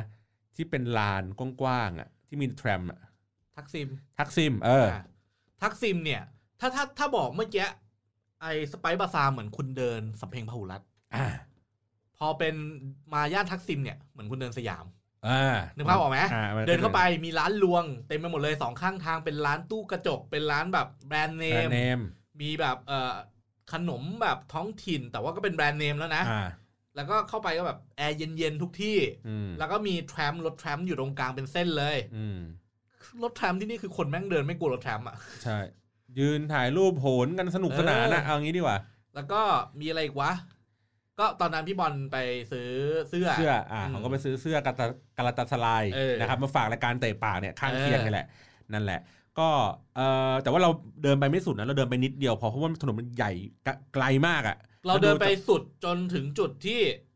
หลังจากนี้น่าจะไม่มีอะไรที่น่าสนใจเท่าไหร่ละ เพราะเราไม่สนใจอะไรมาก เออ เพราะเวลามันไม่ได้อำนวยให้เราทำขนาดนั้น ใช่ มันมันมันเหลือเวลาอีกประมาณชั่วโมงเดียวอ่ะ แล้วก็จะมีเป็นเหมือนเป็นเหมือนเป็นลานประชาชนนะมันเป็นลานกว้างๆแล้วมีเหมือนเป็นอนุสาวรีย์อยู่ตรงกลางนะครับเขาก็เล่าให้ฟังว่าตรงเนี้ยมันเป็นที่ที่เขาประท้วงกันบ่อย อ่า ใช่ ๆ ใช่ใช่ อ่า ใช่ ก็เลยมีรถตำรวจอยู่เต็มไปหมดเลย เขาบอกว่ามันเป็นที่ที่ถ้าประท้วงอ่ะ มึงต้องมาตรงจุดนี้ อ่า นึกภาพเซนทรัลเวิลด์บ้านเรา ลานหน้าเซ็นทรัลเวิล เอ ด์ อ อะไรอย่างนี้ไป จะเป็นอย่างนั้น เสร็จปุ๊บ อ่ะโอเค ซื้อคงซื้อของอะไรกันเสร็จสับเขาก็เดินทางนะครับ ก็คือแบ่งกันเป็น 2 คณะ คณะแรกเนี่ยเขาก็ไปกินเคบับไก่ เอาง่ายๆนะต้องบอกว่าในโปรแกรมเนี่ย มันเป็นเคบับไก่ เราทุกคนในในในกรุ๊ปทัวร์เนี่ยจะต้องไป จะต้อ กิ ง น ไปกินเคบับ เคบับไก่ ร้านนี้ นะครับ เพียงแต่ว่าเรามี เราเป็น ความงองแง เรามีความหัวขบถ ที่แรกอะเขาบดอยู่ 2 คน นิดเดียว อ่า บอกว่า เฮ้ย เดี๋ยวไปกินร้านที่เป็นโรยเกลือซอเบย์ no new straight อ่าอะไรอย่างนี้นะครับ ร้านที่มันขึ้นชื่ออะที่ก็แบบโรยเกลือพับศอก คื อะ ออีเซาเบย์เนี่ย ที่คนเคยเห็นกันที่โรยเกลือนั่นน่ะ คือปัจจุบันมันเป็นเจ้าของร้าน อืม ซึ่งอยู่ในตุรกีเนี่ยแหละ อ่า แล้วมันมีหลายสาขา ซึ่งสาขาหนึ่งอ่ะ มันอยู่ใกล้ไม่ไกลจากที่ที่เราอยู่ตอนนั้นอ่ะ อ่ เท่า ที่ ไหร่ อ่าก็เลยแบบว่าโอเคงั้นที่แรก แล้วเรา วาง แยก แผนกัน ว่าจะไปกันแค่ 2 คนแล้วเราก็เอ๊ะแล้วเราไปถ่ายวิดีโอด้วยก็เป็น 3 อ่ะแย 4 กทีม เสร็จปุ๊บมีป้าป้าๆได้ยินอ่ะเป็น 5 อ่า 6 สุด ทะลุ ท้าย ก็คือเอาง่ายๆจากสิบคนสิบกว่าคนน่ะ 7 อืม เหลืออยู่เหลืออยู่นิดเดียวที่ไปกินเคบับไก่อ่ะ ใช่ และ แล้ว ไอ้เคบับไก่ที่สั่งไว้สิบที่อ่ะ นั่นแหละสามสี่คนนั่นแหละ กินหม ด แต่เขาบอกว่าก็อร่อย เราเราเราไม่ อ เห็ ร่อย นแต่เขา เรา บอกห็น เรามั่นใจว่าเคบับมึงทำอร่อย ใช่ เสร็จปุ๊บก็โอเค แยกย้ายกันคุณป้า 3 คนนั้นก็เดินทางกลับไปที่โรงแรม เราก็เดินทางไปร้าน New ซอเบ Street นูสเตรทนะครับ อืม นั่นแหละ ก็ไม่มันไม่ไกลจาก ผมจะพูดไงดี มันไม่ มัน ไกล นั่ง จาก รถนั่งรถแทรมประมาณสองสามสถานี อ่าจากที่เราที่ที่ที่เราลงรถกัน ลงจากตรงนั้นอ่ะ ใช่นะครับ แล้วก็เดินไปหน่อยนึงแล้วก็เจอกาดอีกเหมือนกันอ่ะเจอตลาดเก่าๆนะครับ ใช่ ก็ร้านนี้ก็ซ่อนตัวอยู่ในตลาดเก่าๆนั่นแหละ เข้าไปถึงปุ๊บก็ยิ่งใหญ่อลังการคนเพียบ มันเป็นเหมือนห้างเล็กๆอ่ะนึกภาพเหมือนเดินเข้าไปในเกสรพลาซ่า อ่า แล้วก็มีซุ้มเป็นบูธอะไรใหญ่ ๆ เป็นร้านให เอ ญ่ อ ๆร้านเช่าอะไรอยู่ในนั้นนะครับ ซึ่งนูสเตรทเช่าเหมือนเหมือนแม่งเช่าฟากหนึ่งของห้างอ่ะ ใหญ่ ทั้ง มาก ฟากอ่ะ ใหญ่มากคือทั้งทั้งฮอลล์ทั้ง แล้วขึ้นไปชั้นสองอีกนะ อืม มีชั้นสองนะ มีชั้นลอยอีก เยอะใหญ่ยิ่งใหญ่มาก ทีเนี้ยไปเนี่ยเราไปกันประมาณเจ็ดแปดคนนะครับ แล้วเราก็ให้คนท้องถิ่นไกด์ท้องถิ่นอ่ะเป็นคนโทรไปจองไปก่อน มันก็เลยทำให้ได้โต๊ะประมาณโต๊ะตรงกลาง โต๊ะใหญ่ โต๊ะใหญ่ตรงกลาง ห ห น้า น้า หน้าบาร์ เคาน์เตอร์หน้าบาร์โหเอ็กซ์คลูซีฟเฮี้ยๆแล้วไม่เท่าไหร่ครับ ในแก๊งในคณะเราเนี่ยก็มีสาวๆ ชาวไทย ซึ่งตลอดระยะเวลาที่ผ่านมาที่เดินทางมาเนี่ยก็ เอา ได้รับ ง่ายๆนะ ได้รับความนิยมจากบรรดาหนุ่มๆตุรกี คนตุรกีแม่งทำหม้อเก่งมากอ่ะหน้าหม้อทุกคน อ่ะ หน้าหม้อจริง ๆ หน้าหม้อแบบ มันหน้ามันโหนกมันกระโหลกมันเบ้า โอ้โหแบบเอเหี้ยโอ้โห มึงเอ้ย ไม่รู้จะพูดยังไง เออเดินเข้ามาแบบอยากชิมไหมมาป้อนแบบทำเนื้อป้อน อ่า ขอถ่ายรูปด้วย ไม่ต้องเสือก อะไรเงี้ยคือคือแบบนั่นแหละแต่แต่แต่ถ้ามองในในมุมแบบดีๆ ก็คือเฮ้ยบริการดี เขา สวิตมา เขาดีสวิต มาก ดี ดีมากเลย ไอ้ที่เราพูดเราด่าเนี่ย คือเราหมั่นไส้ เออ แต่โดยหลักแล้วคือ เออมันก็สนุก ก็ยิ้มแย้มแจ่มใสเอางี้ ยิ้มแย้มแจ่มใสบริการดีทำ เฮฮา ตลก ถ่ายอะไรมึงโอเคหมดอะ ใช่ ตลกอย่างเช่น ผมไปอีกวันหนึ่งอ่ะผมไปกินอีกร้านหนึ่งผมก็ถามเขาอ่ะตอนนี้ขึ้นไปไอเซเว่นฮิลอ่ะ ก็ถามเขาว่าโทษนะครับ ห้องน้ำอ่ะเหมือนห้องน้ำไปทางไหน มันก็บอกขออภัยครับคุณผู้ชาย อันนี้แปลมา ขออภัยครับคุณผู้ชาย คุณผู้ชายต้องเดินไปอีกประมาณครึ่งชั่วโมง เพราะว่าคุณผู้ชายต้องไปเยี่ยวบนทะเลครับ อย่างนี้เลยกูก็ได้เหรอกูก็ทำหน้าแบบได้เหรอ ก็บอกอ๋อโทษครับโทษครับเดินไปข้างล่างครับชั้นเดียวก็ถึงแล้ว อ๋อเสือกหัวใส่เขาเขาดึกว่า ด้วยว่าจริง รับมุกทัน เออแล้วก็อึดอย่างงี้ไป แต่ก็คือมันก็มันก็สนุกมันก็ตลกมันก็ไม่ได้แบบซีเรียสจริงจังอะไรอย่าง คือ งี้มา ค ก น นะ ตุรกีแม่งขี้เล่นมุก แล้วก็อ่าอย่างวันที่เราไปกินย้อนไปนิดนึงไอ้วันที่เราไปกินเบียร์กันในร้านร้านไอ้ร้านหมูกระทะ อืม นี่ก็มีลุงอีกโต๊ะหนึ่ง เห็นเราเป็นคนต่างชาติมานั่งกินเบียร์เฮฮากัน เดินมานึกว่าจะต่อยกูแล้ว เออ เอาถั่วมา ฝาก บ้านแม่งชอบกินถั่วมาก เออ นเฮียอะไรเดินมาแบบถั่วเป็นถุงอะ ถุงใหญ่ๆอะ ถุง แบบ ใหญ่อะ ถุงแบบเกือบโลอ่ะ มาวางแล้วให้กินกูแบบ ไม่ใช่ What? ไม่ได้ไม่ได้ให้ไม่ได้ให้หยิบให้กินนะให้ วาง ทั้ ทิ้ง ถุ ไว้เลย ให้ทั้งถุง แม่เลยวงางทิ้งเลย เออ แล้วก็แบบ พี่ผู้หญิงในในแก๊งที่เราไปนั่งกินกันก็ เอ้ยลุงน่ารักขอถ่ายรูปด้วย ก็เดิน อ่า ไปถ่ายรูปด้วย อ่า นู่นนนนี่ไม่มีอะไรกลับมานั่งกินสักพักเมียมาไอ้เฮีย ตกใจเดินมาที่โต๊ะนึกว่าจะเอาเรื่อง เอา เอาถั่ ถั่ ว ว มา มา แถ แถ ม ม เป็นเฮียอะไรกัน ถั่วอีกแล้วเหรอ ก็เนี่ยเนี่ยคือพอเป็นอย่างเงี้ยมันรู้สึกว่าแบบเอ้ยคนนั่งเป็นมิตรว่ะ เออ คนนั่งแบบ เอ้ยอยู่ด้วยแล้วแบบ เราไม่ต้องระวังตัวอะไรเลยอ่ะ นะ เออ แล้วก็อ่ะโอเค กินที่ร้านเสร็จก็อร่อย เนื้ออร่อยครับ คือถ้าถ้าพูดอันนี้คือถามจากคนที่เขากินเนื้อด้วยนะเพราะว่าในทริปอ่ะมีอิสลามด้วยที่เขากินเนื้อกันเป็นประจำอยู่ สาย แล้ว เนื้อสาย สายเนื้เนื้อ เออ เป็นสายเนื้อเลยเนี่ยเขาก็บอกว่าอร่อยกว่าที่เขาคิดทีแรกนึกว่าเฮ้ยมันคงไม่อร่อยหรอกธรรมดา แต่ว่าอร่อยกว่าที่เขาคิด และราคาถูกกว่าที่ไทย เอาง่ายๆนะ คุณไปกิน เนี่ย เราไปกันเจ็ดแปดคนกินเอาอิ่ม เอาอร่อยก็หัวละประมาณพันนิดๆซึ่งก็ไม่ต่างจากเรากินปิ้งย่างแพงๆในไทยอ่ะ แต่คือแบบเนื้อคือแบบเนื้อเนื้อเนื้อดีดีแบบดีมาก ใช่ อร่อยหอ ๆ ม นะครับไม่ใช่เป็นเนื้อบางๆนะเป็นเนื้อแบบสเต็กเนื้อเลยนะ มาเป็นชิ้นจริงๆอ่ะ มาเป็นชิ้นจริง ๆ มีมีแบบวิธีการปรุงหลากหลายรูปแบบมีทั้งการแบบเอาเนยร้อนๆราดลงไปในเนื้อดิบ อ่า มันจะเป็นเนื้อที่เขาสไลด์มา อ่า คือเขาเกลียวมาแล้วนะรอบๆเนี่ย แล้วฝานมาเป็นบางๆ วางบนจานแก้ว อืม แล้วเขาก็เอาเนยร้อนเนี่ยราดลงไปให้มันสุกทั้งสองด้าน ก็พลิกไปพลิกมาไอสัตว์จานแตก เนยร้อนเกิน ไอเหี้ยนั่งดูฮะไม่เปลี่ยนจานทุกวันเลยเหรอ อ่า แล้วก็มีเนื้อที่แม่งห่อทองทองคำเปลว ก็ไม่มีเหี้ยอะไรหรอก แต่เนื้อมึงอะอร่อย เออเนื้อมึงอร่อย แต่มันแค่เอาทองคำเปลวมาทำเป็นกิมเมกก็เอา อ่า ทองคำเปลวมาแปะแปะแปะแปะให้เป็นเนื้อ ใช่ ทอง อะไรอย่างนี้นะครับ เสียดายแม่งไม่มีจิ้มแจ่ว ลิปแม่งดีสัตว์ เออ ไอเนื้อลิปอะไอซี่โครงอะ ซี่โครงคือดึ แม่ ง งนุ่มอะแม่งคือแม่งจับ มัน แม่งจับกระดูกอะดึงออกมาเหมือนถอดเสื้อฟรึด เออเหมือนเนื้อตุ๋นอะแบบ แบบ ตุ๋น ดึง ยุ่ย มา ยุ่ยๆ พรึ อะ บแล้วแบบแม่งนุ่มมาก อืม นุ่มแบบนุ่มชิบหาย นะครับอันนี้คืออันนี้คือผมแนะนำเลยว่าห้ามพลาด ถ้าถ้าถ้าคุณเป็นสายเนื้อนะต้องมากินในร้านนี้ เอาจริงนะ ถ้าคุณไปกับทัวร์แล้วทัวร์ไม่มีอันนี้ในในในทริปอะ ถมถุยเลย โดดทัวร์แม่ง เดี๋ยวทัวร์ไปกิน คุ้ม เออ คุ้มคุ้ม คุ้มคุ้มจริง คุ้มจริงนะแล้วก็อ่ะโอเค คืนนั้นก็ไปนอนโรงแรมปกติไป ก็เป็นโรงแรมมันก็ไม่ปกติหรอก แต่เพียงแค่ว่าเราไม่ได้ไปโซนที่มันไม่ปกติ คือมันมีโซนสวยอยู่ อ่า แต่เรา เราไม่ได้เราไม่ได้แดกข้าวเช้าไงเขากินข้าวเช้ากันโซนนั้นไง รู้สึกจะเป็นโรงแรมอะไรวะ เอ่อฮอลิเดย์อินอะไร อ่า สักอย่าง Holiday Inn นะครับ เออ ดูดูจากภายนอกดูจากภายในห้องอะธรรมดา เหมือนเหมือนห้องเกตเอาท์ปีบอินอะไรอย่างเงี้ย เออแต่ว่า โอ้โหบรรยากาศริมสระน้ำอื้อหือโคตรสวย แม่งเป็นสระน้ำเปิดไฟกลางคืนสวยๆ มีชั้นลอย เออ นั่งกินเบียร์ชิวๆริมสระน้ำอะไรอย่างเงี้ย มองดูเครื่องบินบินขึ้นบินลง เอออ อะไรเงี้ยโอ้ ก็ ส ส บา วย ย สวยสวยสวยสวยนะครับ โอเค เช้าอีกเช้าหนึ่งนะครับ ก็เป็นวันที่เราเดินทางไปดูพวกอ่ามัสยิดตัวอันใหญ่ๆ ไปดู นะครับ เออเขาเรียกว่าอะไรวะ พระราชวังปะ ไม่ใช่ไม่ใช่ไม่ใช่ ไปปะ เป็นเป็นมัสยิดอันใหญ่อยู่วังนั่นคือวันกลับ อ๋อ นะครับ ก็ไปดูเรียกว่าอะไรนะเรียกไม่ถูก มันมีไปอ่ะสนามแข่งม้าฮิปโปโดม ฮิปโปมีฮิปโปด้วยเหรอ ฮิปโปโดม เป็นสนามแข่งม้าในสมัยโรมัน ปัจจุบันสนามกีฬาแห่งนี้ถูกเปลี่ยนเป็นลานสาธารณะขนาดใหญ่ ฮิปโปโดมเนี่ย มันจะมีเสาสามต้น ไอตอน อ๋อ ที่เราไปถึงตอนแรกเลย ที่มันมีเสาที่มันเป็นแอดเฟรน อ่า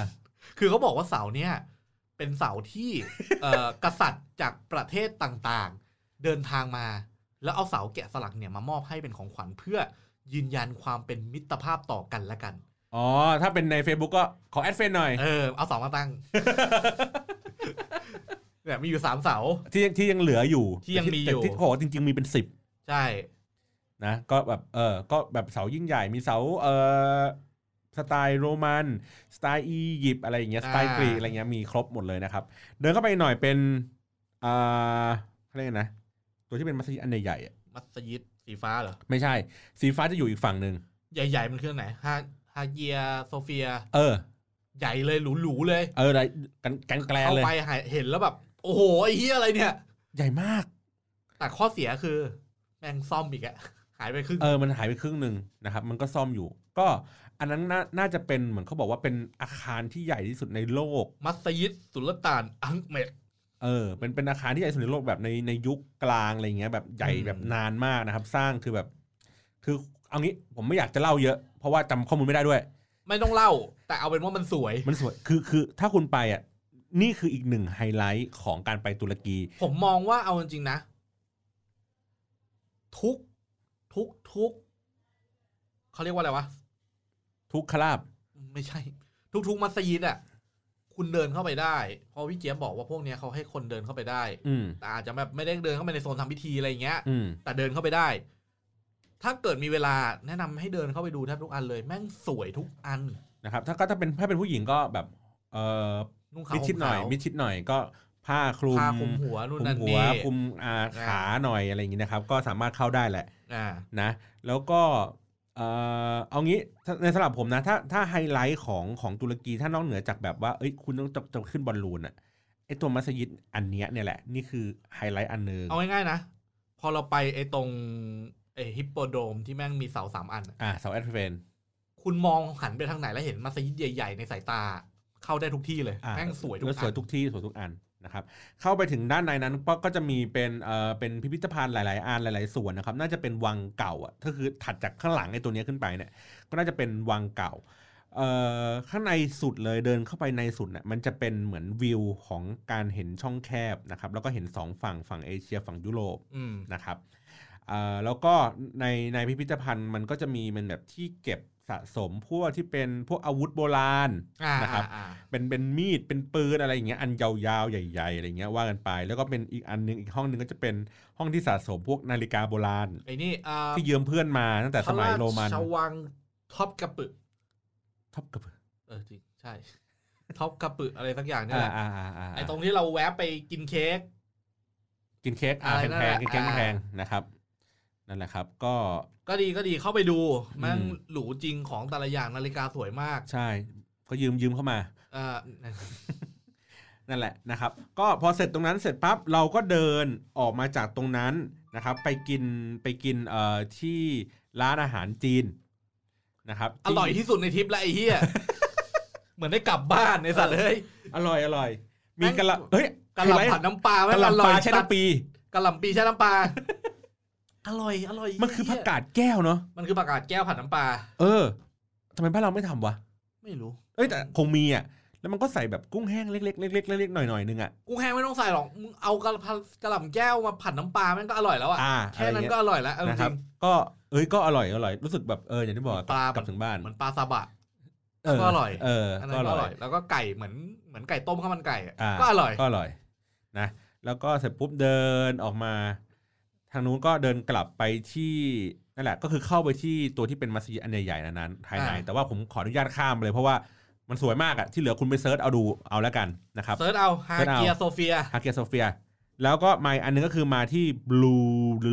เอ้ยไม่ดิเราเดินเข้าไปที่เมืองใต้น้ำที่มันเป็นเสา เป็ เม น ดูฟ้า อ่างเก็บน้ำ อ่างเก็บ อ่าง น้ำ เก็บน้ำใต้ดิน คือเขาบอกว่ามันเป็นอ่างเก็บน้ำใต้ดิน แล้วเดินเข้าไปเนี่ยข้างข้างในลึกสุดเลยเนี่ย ก่อนก่อนเข้าไปข้างในมันจะมีมันจะมีเสามีรู ที่เขาบอกว่าให้เอานิ้วโป้งอุดรูแล้วหมุนหมุนให้ได้สามร้อยสิบองศา ถ้าคุณหมุนครบรอบคุณจะขอพรได้ ใช่ อ่า แล้วก็เดินเข้าไปอีกข้างในลึกๆเลย แล้วมีเสาน้ำตาที่มันเป็นเสาตกน้ำมัน เสาอ่า มี ก็มี มีมีมีมี อืม มันมันก็ไม่ใช่เสาตกน้ำมันความจริงมันก็คือแค่น่าจะมีน้ำรั่วลงมาข้างบนอ่ะ เออ แล้วก็เข้าไปข้างในเสร็จปุ๊บจะเป็นเสา แล้วก็จะมีตัวอะไรวะ เมดูซ่า อ่าหัวเมดูซ่าที่แกะสลักเป็นหินเนี่ย คว่ำหัว อืม มีคว่ำมีแบบกลับหัวเลยกลับคว่ำข้าง อืม ๆ เขาบอกว่ามันทำไว้เพื่อเหมือนแบบไอเสาเนี้ยความเป็นจริงแล้วสมัยก่อนเขาเอาก็เขาก็เอาเมดูซ่าไปไว้ข้างบนแล้วตั้งหัวปกติเนี่ยแหละ แล้วพอมันเปลี่ยนลัทธิเปลี่ยนมีการ ความ สับ เชื่อ เปลี่ยน อะไรไป ศาสนามีการเปลี่ยนความเชื่อ แล้วเขาก็เริ่มคิดว่าเฮ้ยเมดูซ่าก็ไม่ได้ช่วยอะไรชีวิตกูเท่าไหร่ อืม เขาก็ทำการเอามาไว้ใต้เสาแล้วคว่ำมันซะให้อารมณ์เหมือน เป็นการบ่งบอกว่ากูอันเฟรน มีเสาแอดเฟน เออ อันนี้เสาอันเฟน เออประมาณว่าแบบกูไม่ชอบที่หน้ามึง ขออนุญาตอันฟอล เออกดอันไลค์ เมดูซ่าไม่ถูกใจสิ่งนี้ อ่ะแล้วก็เสร็จปุ๊บเราก็ถึงค่อยเดินกลับไปที่อ่าบลูมัสยิด อ่า นะครับ ก็อย่างที่บอกอะซ่อมอีกครึ่งหนึ่งเหมือนกัน ซ่ ก็ อมแบบ สวย เฮ้ย คนละแบบ ต่ชอบชอบชอบตรงที่เวลาแม่งซ่อมอะไรอ่ะ อืม คือบ้านเราไม่จะเป็นขึงผ้าสีฟ้าหรือสีเขียว อ่า หรือว่าผ้าใบที่แม่งปริ้นเป็นรูปดอกทิวลิป อ่าอยู่ หรื ใน อ ระหว่าง ภาพออกากร ไหม ก่อสร้าหรือเป็นง โลกา เ โลโก้อะไรอย่างเงี้ย เ แต่ของแม่งอ่ะ เป็นเหมือนผ้าสีขาวใหญ่ขึงเท่าตึก คือเหมือนเขาเขาทำกำแพงหรือทำอะไรข้างในอยู่อะแหละ อืม แล้วเขาก็เลยขึงปิดแม่งทั้งตึกเลย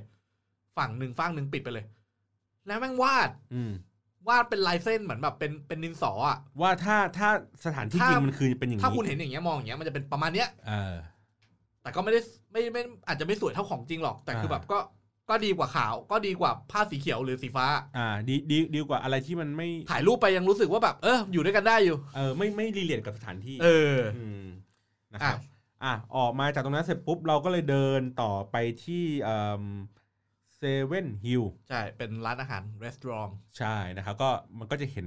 วิว เห็น ด้านบนก็ ทะเล ทางซ้ายก็จะเห็นตัวที่เป็นมัสยิดอันใหญ่ๆเมื่อกี้แหละ ทางขวาก็จะเห็นทะเลนะครับ อ่า เราก็กินคงกินข้าวกันอยู่บนนั้นนะครับ ดูวิววิวถูกใจไตถูกตัด เออ นะครับ ซุปซุปแม่ง ซุป เค็มแบบ เค็มมาก โอ้โห แต่ว่าผมว่าน่าจะมีปัญหาจริง ๆ แหละ เขาก็เลยเปลี่ยนยกเซตให้ใหม่หมด แม่ เลย งเก็บซุปไปหมดเลย เห็นซุปแม่งคงใจหาย โอ้โหยังไม่แดกกันเลยอะ เออ อะไรอย่างนี้นะครับ ก็ก็โอเคดีบริการดีนะครับ จะได้จะได้ ใช้ได้อ่า วิววิวให้ร้านเลยแบบ วิวสวยมาก สวยจริง แล้ววันนั้นคือวันโชคโชคดีก็คือเอ่อฝนไม่ตกฟ้าใสอากาศแบบหนาวอ่ะอากาศเย็นเลย เย็นน่ะเนาะรอวันต่อไป อ่ะเสร็จปุ๊บก็ไม่มีอะไรก็วันนั้นก็รู้สึกเสร็จจากตรงนี้ก็กลับที่พักเนาะ ใช่กลับที่พักเลย โอ้โสมๆเลยไม่ไหวแล้วเริ่มเหนื่อยแล้วรอวัน ไม่เริ่มหรอก สุดท้าย เหนื่อยตั้งแต่วันแรกแล้วแหละ รอวันสุดท้ายนะครับเอ้ยจริงๆเราเรามีในระหว่างนั้นรู้สึกอ๋อเราไปตลาด ที่เราไปนูเทรส นูสเตรทมันมันไม่เชิงตลาด ใช่ใช่ก็เป็นตลาดที่อยู่ในใน ทาง นู เดิ ส น เตรทอะ ข้างๆกันแหละ ที่ไปซื้อโคมไฟไง อ๋อ โอเค อันนั้นแกรนบาซ่า เออแล้วคือจริงๆอ่ะในในโปรแกรมวันนั้น มั มัน น มี มีไป วัน กัน มันอ่ะโอเค ก่อนไปเราไปท็อปกระปึกไปพระราชวังเสร็จปุ๊บ อ่า เราแวะมาช้อปปิ้ง อ่า อ่ะอันนี้แหละคือแกรนบาซ่าแล้วเราค่อยไปกินเซเว่นฮิล อ่าใช่ใช่ใช่ โอเค ใใ ช่วงนั้นก่อนที่เราจะไปเนี่ย มันก็จะมีการที่แบบ เอ้ย the last time อืม for the shopping อืม ก็โอเค รอบสุด ก็ไปช้ ท้า อย ปปิ้ง อืม ไม่อยากเล่าอ่ะ อ่ะข้ามข้ามข้ามไปเดี๋ยวเดี๋ยวเราเดี๋ยวหมดช้อปปิ้ง เดี๋ เดี๋ยยว วเราเราบอกว่าจะซื้ออะไรไปบ้าง เออเดี๋ยวเราเล่าทีเดียว ออ อ่ะก็ไปช้อปปิ้งช้อปปิ้งกันนะครับ ก็เสร็จปุ๊บเรียบร้อยเสร็จสับ กิน ทีนี้ ฟิวกับห้องกับห้อง อ่า ที่พักา ตอนเช้าเสร็จปุ๊บเรียบร้อยรู้สึกเราไปที่พระราชวังอะไรโดมองบาเช โดมเออเออเดอะโดมมังบาเช่อะไร โดม เนี่ อง ย บาเชนะครับ ก็จะอยู่ติดทะเลแล้วก็อยู่ข้าง สวย สนามแบบเบสิตัสเลย สวยชิบหาย สวยมาก ภายในแม่งสวยแบบโห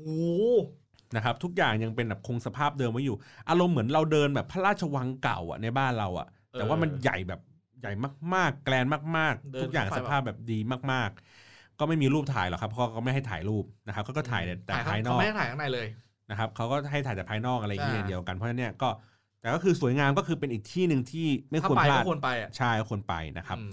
อ่าพอเสร็จตรงนั้นเรียบร้อยเสร็จเราก็เดินทาง เพื่อที่จะไปล่องเรือ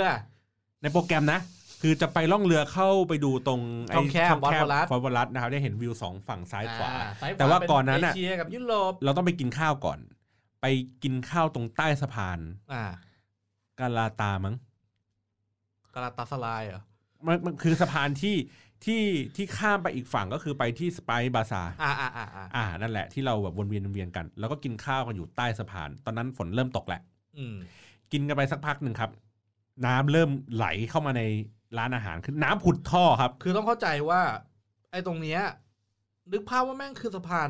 ข้ามฝั่งแม่น้ำแต่เป็นแม่น้ำไม่กว้างมาก แล้วทีเนี้ย ข้างล่างเขาอ่ะ มันทำเป็นฐานปูนลากเข้าไปลึกๆเลย แล้วข้างล่างมันก็มีแบบเป็นร้านค้าร้านอาหารร้านนู้นร้านนี้ ให้คนเดินข้างล่างได้ ทีเนี้ย พอมันมีข้างล่างอะนึกภาพว่าไอ้ข้างบนที่เป็นสะพานแม่งเป็นโค้งใช่ไหมเป็น อืม เป็นตัวยูกับหัว ข้างล่างมันมีตัวตัด อ่าพอเป็นตัวตัดปั๊บตรงนั้นก็จะเป็นร้านค้าต่างๆ แปลว่า ตรงพื้นน้ำอ่ะ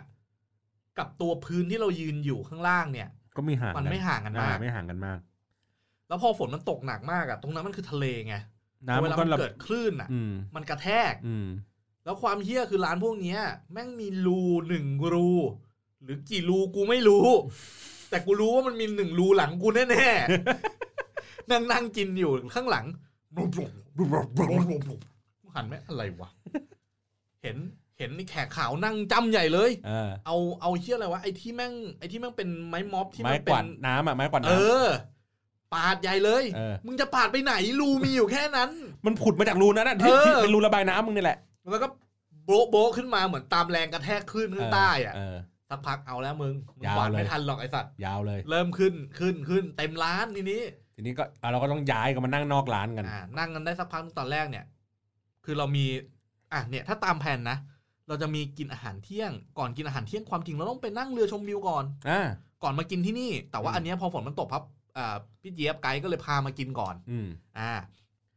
แล้วก็มีซื้อของฝากที่ตลาดสไปซ์บาซาร์อีกรอบด้วย อืม ไม่มีไม่มีเฮี้ยอะไรทั้งนั้นน่ะ หลังจากนั้นคือ ไปเลยมึงกลับไป ทุกคนทุกคนก็คู่มัน Airport ว่า อ่ะเออก็งั้นยกเลิกโปรแกรมที่ต้อง เพ นั่ ราะ ง ว่า เรือแล้วกันเพราะดูฟ้าฝนแล้วไม่ค่อยเป็นใจ เพ เท่า ราะ ไห ว่า ร่ พี่เจี๊ยบดูไม่โอเคแล้ว หมายถึงว่าไกด์เขาดูแล้วว่ามัน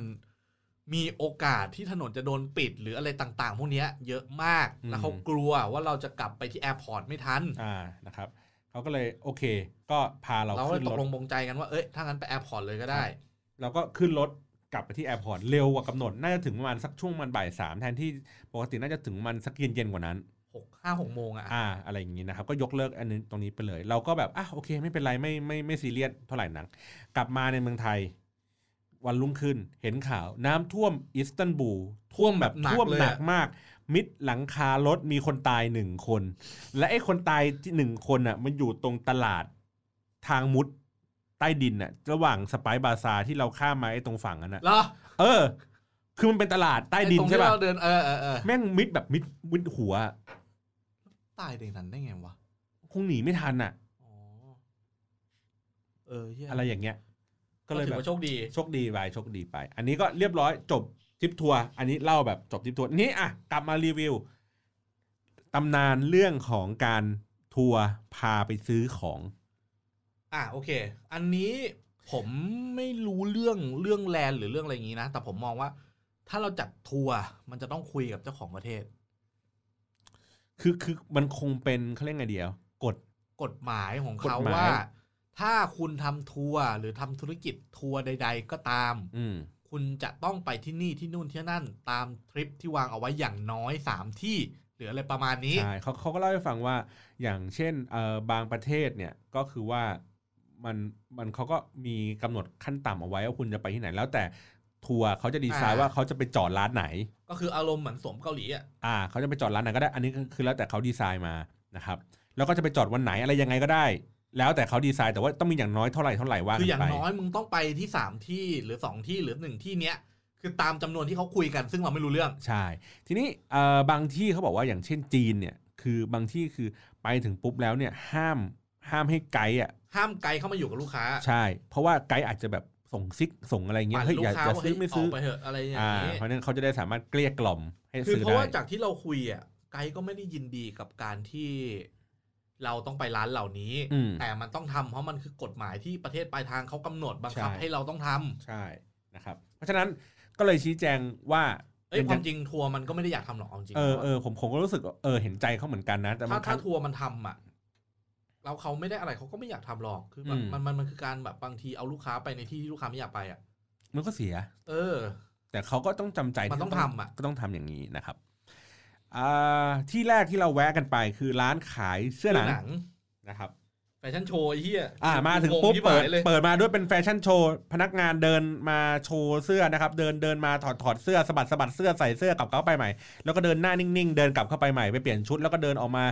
ถอดเสื้อออกมาสะบัดสะบัดสะบัดสะบัดใส่เข้าไปใหม่แล้วก็อย่างเงี้ย มึงเดินแฟชั่นโชว์เหมือนนั่งอยู่หน้าโต๊ะทำงาน อ่ะ ไอ้เหี้ยคือแบบมึงยิ้มให้กูหน่อยก็ได้ เออ เดินเหมือนโชว์ชุดจริง ๆ อ่ะ เพราะว่ากูไม่อยากมองหน้ามึงอ่ะ นั่นแหละ ก็ ก็เลยแบบ เอ้ย โอเค แล้วเอ่อตัวราคาเสื้อก็โห โหดพอ เดือ ส ด มควร เดือดเดือดเฮี้ยเฮี้ยๆเลย ตัวละพันเหรียญอย่างเงี้ย สามสี่หมื่นอะสอง คือ เอาง่ายๆถูกสุดแม่งสองหมื่นสามหมื่นอะอะ คือถามว่าดีไหมเสื้อดีไหม ก็โอเค ก็ดี ก็ ผ้า คือคือมันเป็นหนังที่มันบางมาก ๆ แล้วมันก็กันฝนแบบ waterproof เลยนะ อืม แบบไม่เปียกเลยใส่แล้วไม่เปียกเลยคือ คือดียอมรับบาง แต่ที่ไม่ถูกใจเลยคือการดีไซน์ ดีไซน์แม่งโค เขาดี ตร ไซน์เหมือนย้อนกลับไปเมื่อประมาณสิบห้ายี่สิบปีที่แล้วอะ คือโคตรเชยคือ เอ คือ ฟ ห โฟ นึ่ง อะไอ้เฮี้ย คือหนึ่งคือดีไซน์โคตรเชยสองคือการคอนวินในการไปซื้อของเนี่ยชาร์จถึงตัว อ่ะถ้าคุณนึกภาพอ่ะคุณเดินเข้าร้านอะไรบางร้านแล้วแม่งมีพนักงานเดินมาข้างๆอ่ะลองตัวนี้ดิลองตัวนี้หยิบเสื้อมาให้ลองพยายามขยันขยอจะให้มึงใส่ให้ได้อ่ะ อืม แล้วแบบชอบไหมชอบไหมไม่ชอบหรอกงั้นลองตัวนี้ คือมันบีบอ่ะ ใช่ มันมันเป็นเหมือนการไม่เชิงบังคับ แต่ ขู่เข็น มันก็เป็นอารมณ์เหมือนกูถูกลุกลานบางอย่าง กูรู้สึกไม่ปลอดภัย ก็เลยแบบพยายามไม่มองไม่คุยไม่อะไรกับใครแบบไม่ใช่แนวกูไม่ต้องมายุ่งอะไรอย่างเงี้ยแต่ถ้าใครที่แบบอีอะหน่อยอ่ะเรียบร้อย นั่นแหละนะครับอ่าร้านที่สอง พรหม น่าจะเป็นพรหมอ่าถ้าเราไม่นับไอ้ร้านโยเกิร์ตนะ เราข้ามไป แล้วโยเกิร์ตผมมองว่าเป็นแค่ทางผ่านเราไม่กินกินไม่กินก็ได้ โอเคโอเค เขาไม่ได้บังคับ อ่ะก็เป็นร้านพรหมตุรกี พรหมตุรกี อันนี้ดีดีเฮี้ยๆ อ่ะ ชบ เขาก็แบบนำเสนอเรื่องของความเป็นมาเป็นไปของพรหมตุรกีว่าทำไมมันถึงมีราคาที่แพงกว่าพรหมปกติ เล่าให้ฟังเพราะกูกระโดน เดินเข้าไปปุ๊บมันก็จะมีเหมันเป็นเหมือนเป็นเหมือนฝรั่งหัวหน้า คือดูหน้าเหมือนฝรั่ง แต่ก็เป็นแขกนี่แหละ พาเราเข้าไปเป็นห้องหนึ่งแล้วก็ในห้องนั้นก็จะมีผู้หญิงประมาณสามสี่คนนั่ง นั่งทำเฮี้ยอะไรอยู่ก็ไม่รู้ แล้วพอเราดูดีๆก็จะรู้ว่าเออเขาทำพรมกันอยู่ การทำพรมของเขาเขาบอกว่าเหมือน ตามปกติเนี่ยประเทศเขาเนี่ยเวลาเขาทำพรมอ่ะมันเป็นเหมือนการมรดกตกทอด ซื้อแบบผืนใหญ่ ๆ มา ไม่ใช่การทำพรหมพรหมเป็น เออ ของ พรหม มรดก เป็น ตกทอด ประมาณว่าแบบคุณยายเนี่ย มีพรมผืนนี้อยู่มูลค่าแพงมาก ส่งมอบต่อให้หลานได้รุ่นลูกคือมันมันอยู่ได้เป็นร้อยปีอ่ะ อืม ด้วยอ่ะกรรมวิธีการถักส้นตีนอะไรของเขาที่มันต้องมีการขมวดปมควยอะไรเนี่ยที่มัน ต้องปกเขาบอก ทำไม ว่า มึงไม่ดูให้ไม่แฮปปี้เลยวะมึง มีแต่คำหยาบตลอดเวลาเลยวะ ตามปก ปกติเนี่ยเวลาทำมุมเขาจะบอกว่า คือมันจะเป็นเส้นเป็นจะเป็นได้ายหนาๆเส้นยาวๆเยอะๆแล้วเวลาเราทำผมอ่ะ มันจะเป็นการเอาได้ายเนี่ยมามัดระหว่างไอตัวได้ายเส้นตรงๆอ่ะ อ่า แล้วก็ลูดลงมา แล้วก็ตัดให้มันสั้น แล้วเขาจะทำอย่างเงี้ยไปเรื่อยๆ ตามแพทเทิร์นที่วางไว้ คนที่เขาทำอยู่มันก็จะมีการมองแพทเทิร์นเป็นระยะ มันก็จะมีแพทเทิร์นที่เขาปริ้นออกมาว่าเฮ้ย อันนี้นะรูนี้ต้องทำอย่างนี้ นึกภาพเหมือนถักโครเชต์หรืออะไรประมาณนั้น ก็ได้ อืม อารมณ์ประมาณเดียวกัน แต่ว่าอันนี้มันละเอียดกว่า เพราะว่ายิ่งได้เส้นเล็กเท่าไหร่ แปลว่าแพทเทิร์นที่คุณทำต่อรอบยิ่งนานเท่านั้น เออเขาเรียกว่าในในในสมมติว่าหนึ่งหนึ่งตาราง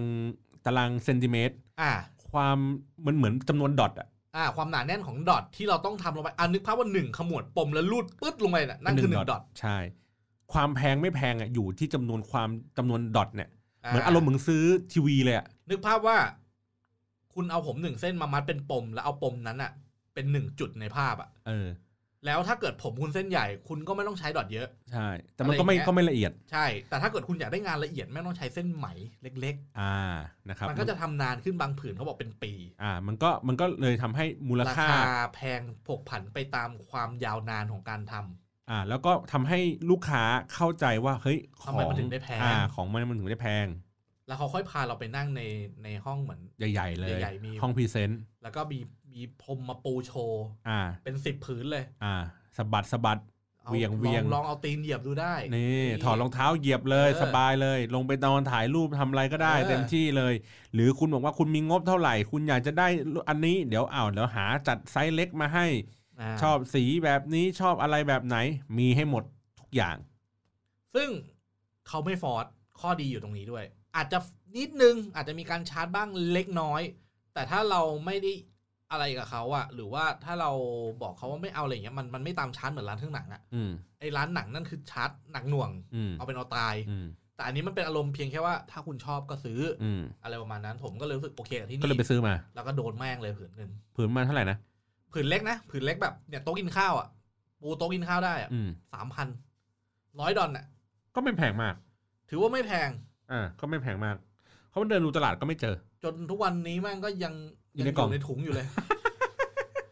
ยังไม่รู้จะเอาไปปูอะไรเลยเนี่ยแต่สวยสวย อ่ะ จริงชอบ เสร็จปุ๊บเราไปร้านเอ่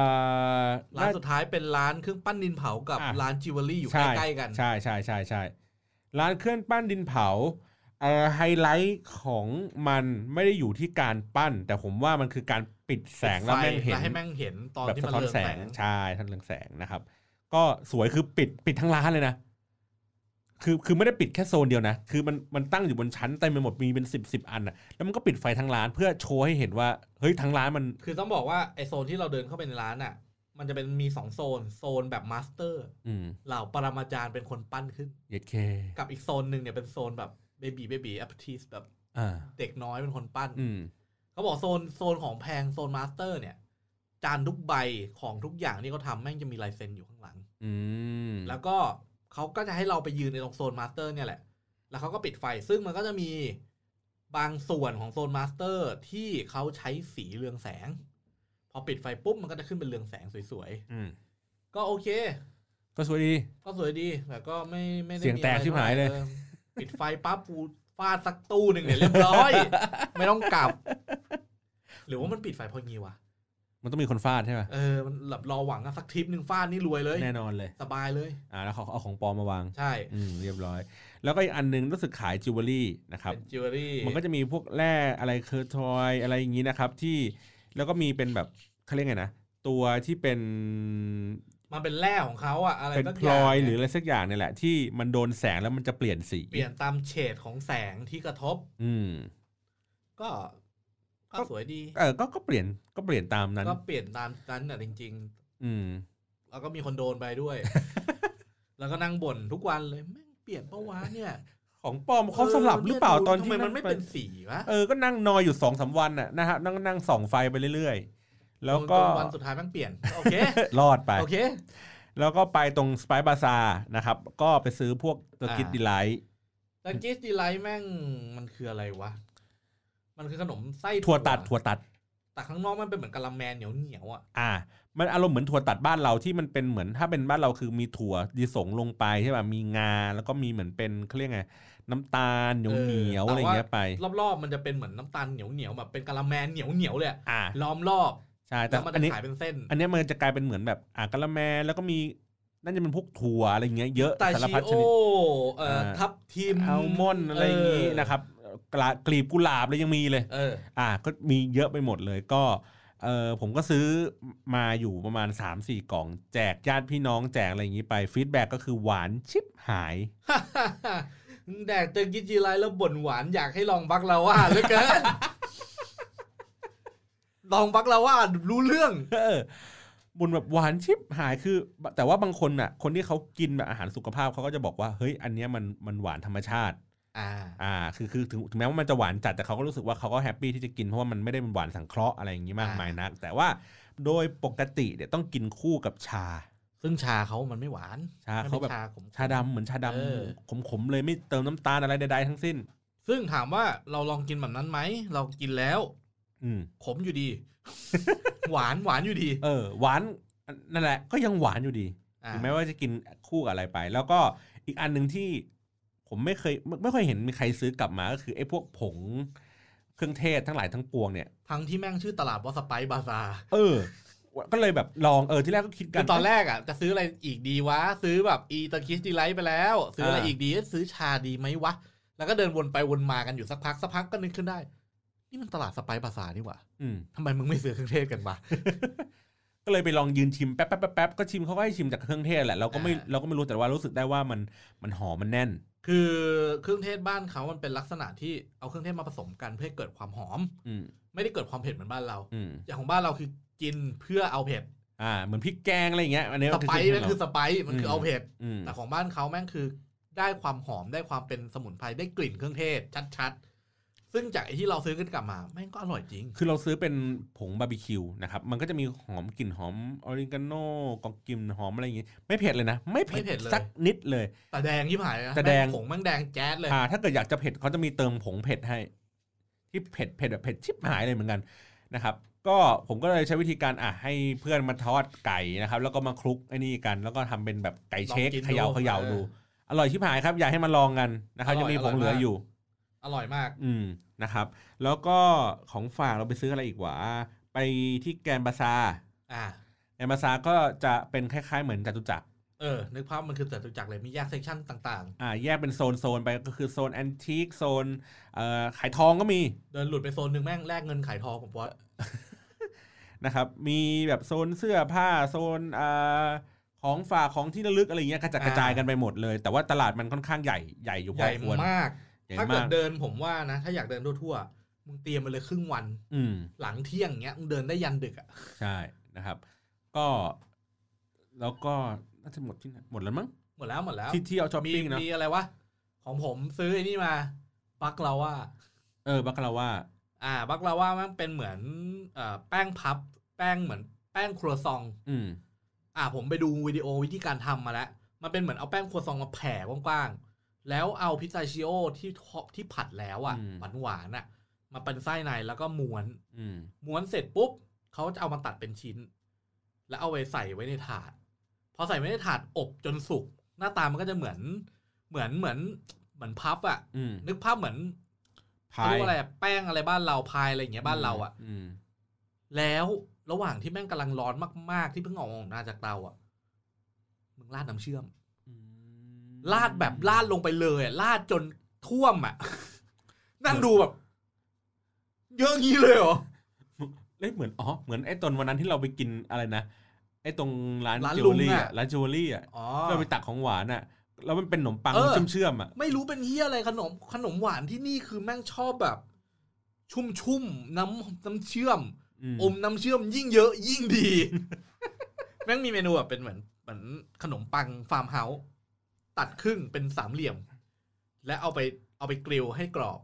แล้วแม่งก็เอาไปแช่น้ำเชื่อม แดกเข้าไปก็อ่ะไอ้เหี้ยมันก็ มันก็คือขนมปังน้ำเชื่อมอ่ะ เออแต่บ้านมันไม่ค่อยมีมดเลยนะ เออไม่มีไม่เจอนะ เออไม่เจอ ไม่เจอมดขึ้นตามชั้นตามอะไรอย่างงี้ไม่เจอว่ะ ร้อนตายหาหมดแล้ว หรอ ไอ้เหี้ยนะครับ แล้วก็อ่ะแหล่งช้อปปิ้งสุดท้ายถ้าเกิดว่าคุณพลาดทุกสิ่งทุกอย่างคุณ แบบเฮ้ยไม่ไม่รู้จะซื้ออะไรจริง ๆ คือ คืออาจจะแบบเฮ้ยเห็นอันนี้แล้วแบบเอ้ยเสียดายเสียดายเสียดายเดี๋ยวค่อยไปซื้อพลาดทั้งหมดทั้งปวง ซื้อที่สนามบิน เข้าไปในสนามบินมันมันมีทุกสิ่งให้มึงเลือกสรร สนามบินที่นี่คือแบบเจ๋งมากคือ ตะ อา กี้ รมณ์ ที่ เห ไล มือน ท์บั ย ก ก ลาว่า เหมือนยกซูเปอร์มาร์เก็ต ใช่ แม่งเป็นซูเปอร์มาร์เก็ตย่อมๆเลย มาวางไว้เลย ของฝากทุกชนิดที่มึงพ เด ลา วิ ด ล ไป องค์ มี เด ห วิ ม ล ด ไอเนี่ย มี ที่ หมด ลืมซื้ออะอยู่ในนั้นหมดอะ โป๊ตการ์ดพวงกุญแจเอ่อแก้วชา แก้วเซรามิกของเล่นเด็ก ชาขนมหวานเอ่อขนมพื้นเมือง เอาจริงนะ เตาบารากุแม่งยังมีเลย เห็นอยู่บอกว่าเตาบารากุ เหมือนมึงยกบาซาร์มาไว้ที่เนี่ย เออ เออ จริง แต่ก็แต่ก็อย่างต้องบอกที่บอกแหละว่าเอ้ยราคามันก็จะขึ้นมานิดนึงเพราะจากที่เช็คดูมันก็แพงขึ้นจริง ๆ อ่า แต่ของก็คือแบบอย่างที่บอกอะขาดตกบกพร่องอะไรก็ซื้อกันได้หมดเล มี ย อะไรแบบไม่รู้จะซื้ออะไรดีกันในเนี้ยแหละ อ่าโอเค ทีนี้อ่ะมานานแล้วทีนี้ โดยสรุปทริปเราไปกันประมาณ 8 วันห้า อ่า คืน ที่มันห้าคืนเพราะเราใช้เวลาเดินทาง อ่า เวลาเดินทางมันนาน อืมนั่นแห มั ละ นก็เลย ครับ แบบกลายเป็นห้าคืน ใช่ โดยหลักก็คือได้เที่ยวหกวันนั่นแหละ อ่า อืม เป็นยังไงบ้างในในในในมุมมองของการที่เราเดินทางอ่ะสมมติเป็นเรื่องของทริปทัวร์เลย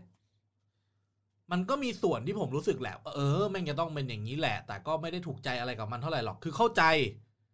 แต่ก็ไม่ได้อยากให้มันเป็น อย่างไอีพวกพาไปร้านต่างๆ หรือว่าไม่ว่าจะเป็นเรื่องของการที่เรามีเวลาแต่ละที่น้อย ด้วยความที่ปกติเวลาเราไปเราไปแบ็คแพ็คถูกไหม อืม พอเราไปแบ็คแพ็คเนี่ยเรารู้สึกว่าเฮ้ยเชี่ยที่นี่แม่งว้าวว่ะอยากเทคไทม์กับที่นี่เราทำได้ เพราะว่าเราไปกันเองไม่มีปัญหาอะไร แต่พอมันไปกับกรุ๊ปทัวร์เนี่ยมันมีคนอื่นเข้ามาเกี่ยวข้องแปะทีเนี้ยมันมันไม่ได้แล้ว มันต้องสติ๊กตามเวลาแล้วพอมันเป็นการสติ๊กตามเวลาอย่างเงี้ยยิ่งผมไปทำในเรื่องของการแบบพวกถ่ายสายถ่ายรูปถ่ายวิดีโอเนี่ย แต่ละที่มันใช้เวลา พอมันใช้เวลาแบบเนี้ย ไม่โอเคละอ่า แต่ก็ถามว่าถ่ายได้ไหมมันก็ถ่ายได้ เพียงแค่ว่ามันอาจจะไม่ได้ตรงตามใจต้องการเหมือนอย่างที่เราไปเอง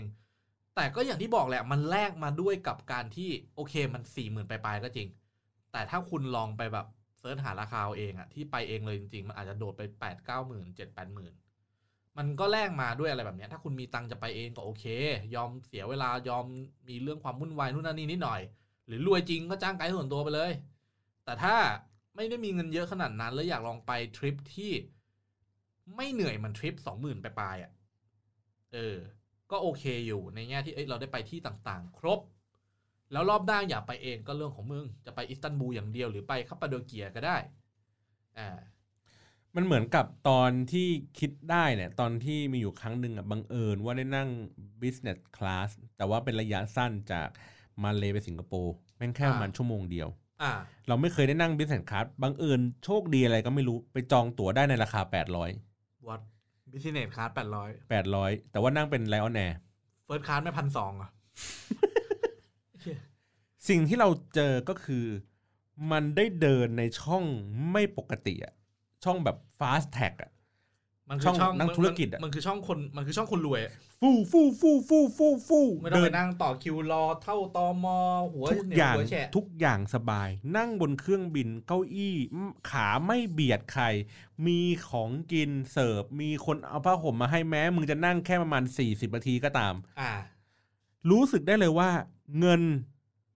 ใครบอกว่าเงิน ทุกบาททุกสตางค์ ใครบอกว่า เงิ เงิน นซื้ ซื้อ อคคาววาม มสุ สุข ขไม่ ไม่ ได้ ได้ไอ้เฮียซื้อได้ ซื้อ นี่ ได้ อุ้ยเห็นเลยแต่ แต่ถ้ามึงรวยอ่ะใช่ซื้อได้ทุกอย่าง ใช่ ดังนั้นหมายถึงว่าถ้าทริปทัวร์ในราคาที่อันหนึงคือถูก อีกอันหนึงคือแพง คุณอย่าไปคิดหรอกว่าเขามาหลอกคุณ ไม่หรอกผมมองว่าคนมองแค่ราคา อืม เขาไม่ได้มองในรายละเอียดทริป ใช่ พอมองราคาปุ๊บมันมันมันต่างมันต่างกันอยู่แล้วอะแต่ในราคาที่ต่างอะมันเป็นไปไม่ได้ที่จะเหมือนกันไง ใช่ มันก็เลยผมรู้สึกว่า มันคงมีเหตุผลของมันอยู่ว่าทำไมราคาของอีกทริปหนึ่งเนี่ย มันมีราคาที่แพ แพ ง ง ก ก ว่า ว่า นะครับแล้วก็อย่างที่บอกคือว่า อันเนี้ยถ้าเกิดที่ที่ผมไปแล้วผมประทับใจหลาย ๆ อย่าง อย่างเช่นว่าหนึ่งคือโอเค ถ้าเรื่องของการแบบเดินทางด้วยทัวร์อย่างเงี้ยมัน อ่า เขาเดินเขาบริหารจัดการให้เราแบบ แทบจะไม่ต้องทำอะไรเลยด้วยซ้ำแค่ ใช่ แค่บอกให้เราไปนู่นไปนี่อะไรอย่างงี้ไป มันก็ประหยัดสมองอะ่ะไม่ต้องทำอะไรมาก มันก็ถือว่าเป็นการพักผ่อนอย่าง คือ เต็มที่ ไปโดยไม่ไม่ต้องคิดอะไรอะ ใช่ ไม่ต้องไปนั่งกังวลว่าจะหลงจะอะไรไหม หรือไม่ต้องแก้ปัญหาอะไรใด เออ ๆ ต่อมาความที่ทริปทัวร์ที่บังเอิญที่เราไปอ่ะมันมีลูกทัวร์เพียงแค่สิบคน มันเป็นทริปที่เล็ก เล็กคือแล้วผมรู้สึกว่า 10 ไม่เกิน 15เนี่ยคือขนาดที่ดีที่เหมาะสมหมายถึงว่าเวลาเขาเคลื่อนตัวไปที่ไหนมันง่าย มันเรียกคนรวมกันได้ เช็คชื่อกันไวเก็บเก็บกระเป๋าก็ไวกินข้าวก็ไว แล้วเรารู้สึกว่ามันไม่มีความวุ่นวายในในรูปแบบของกรุ๊ปใหญ่ บงเบงบงเบงไอคนนี้ ลง เดี๋ยว แม่ง หลุด ไอ้นั่นไปเข้าห้องน้ำไอ้นี่ไปเข้าต่อไอ้นั่นบอกมึงเข้าห้องน้ำกันกูขอแวะไปแดกน้ำแป๊บหนึ่งกลับมาจากห้องน้ำไอ้เฮี้ยนี่แดกน้ำยังไม่เสร็จอีกคนขอเข้าห้องน้ำก่อนแล้ว กัน โอ้โห ฟังวุ่นที่ไหมาย เออ มันเป็นอย่างนั้น แล้วอ่ะแล้วพอมันเหลือจำนวนคนที่น้อยเนี่ยมันก็กลายเป็นว่าเฮ้ยมันสามารถ มันจั พู ด ด การ คุยกัน ง่าย ได้ อืม มันได้เจอเพื่อน แล้วเรา ใหม่ๆ รู้จักกันเร็วมากกว่าเดิม เพราะว่า อืม ด้วยกลุ่มมันเล็กด้วยไง อืม มันได้ทำความรู้จักอะไรกันอย่างเงี้ยมากขึ้น เนาะแล้วก็มันก็จะส่งผลหลาย ๆ อย่างก็อย่างเช่นหนูว่าเออไกด์เขาก็มีความสบายใจมากขึ้น เพราะว่า ไม่ ทุก ต้อง อย่าง คุ มัน มอะไรขนาดนั้ อ่าน ทุกอย่างมันสามารถจัดการได้ง่ายเขาก็มีเวลาเขาก็มีมีมีเขาเรียกไง มีเซอร์วิสมาที่ดีขึ้น อารมณ์เหมือน เวลาคุณไปกินข้าวตอนเที่ยงเที่ยงๆอ่ะแล้วแบบแม่ค้าแกวุ่นวุ่นๆเหนื่อยๆอ่ะผัดกันชิบหายมือหงิกมือปวดเลยอ่ะแต่ถ้าเกิดไปกินตอนบ่ายสองอย่างเงี้ยใช้เวลาน้อยกว่าอร่อยกว่า ป้ายิ้มเลย อ่าอะไรแบบนี้นะครับก็นั่นแหละตามนั้น แล้วก็เอ่อด้วยทั้งหลายทั้งปวงผมก็รู้สึกว่า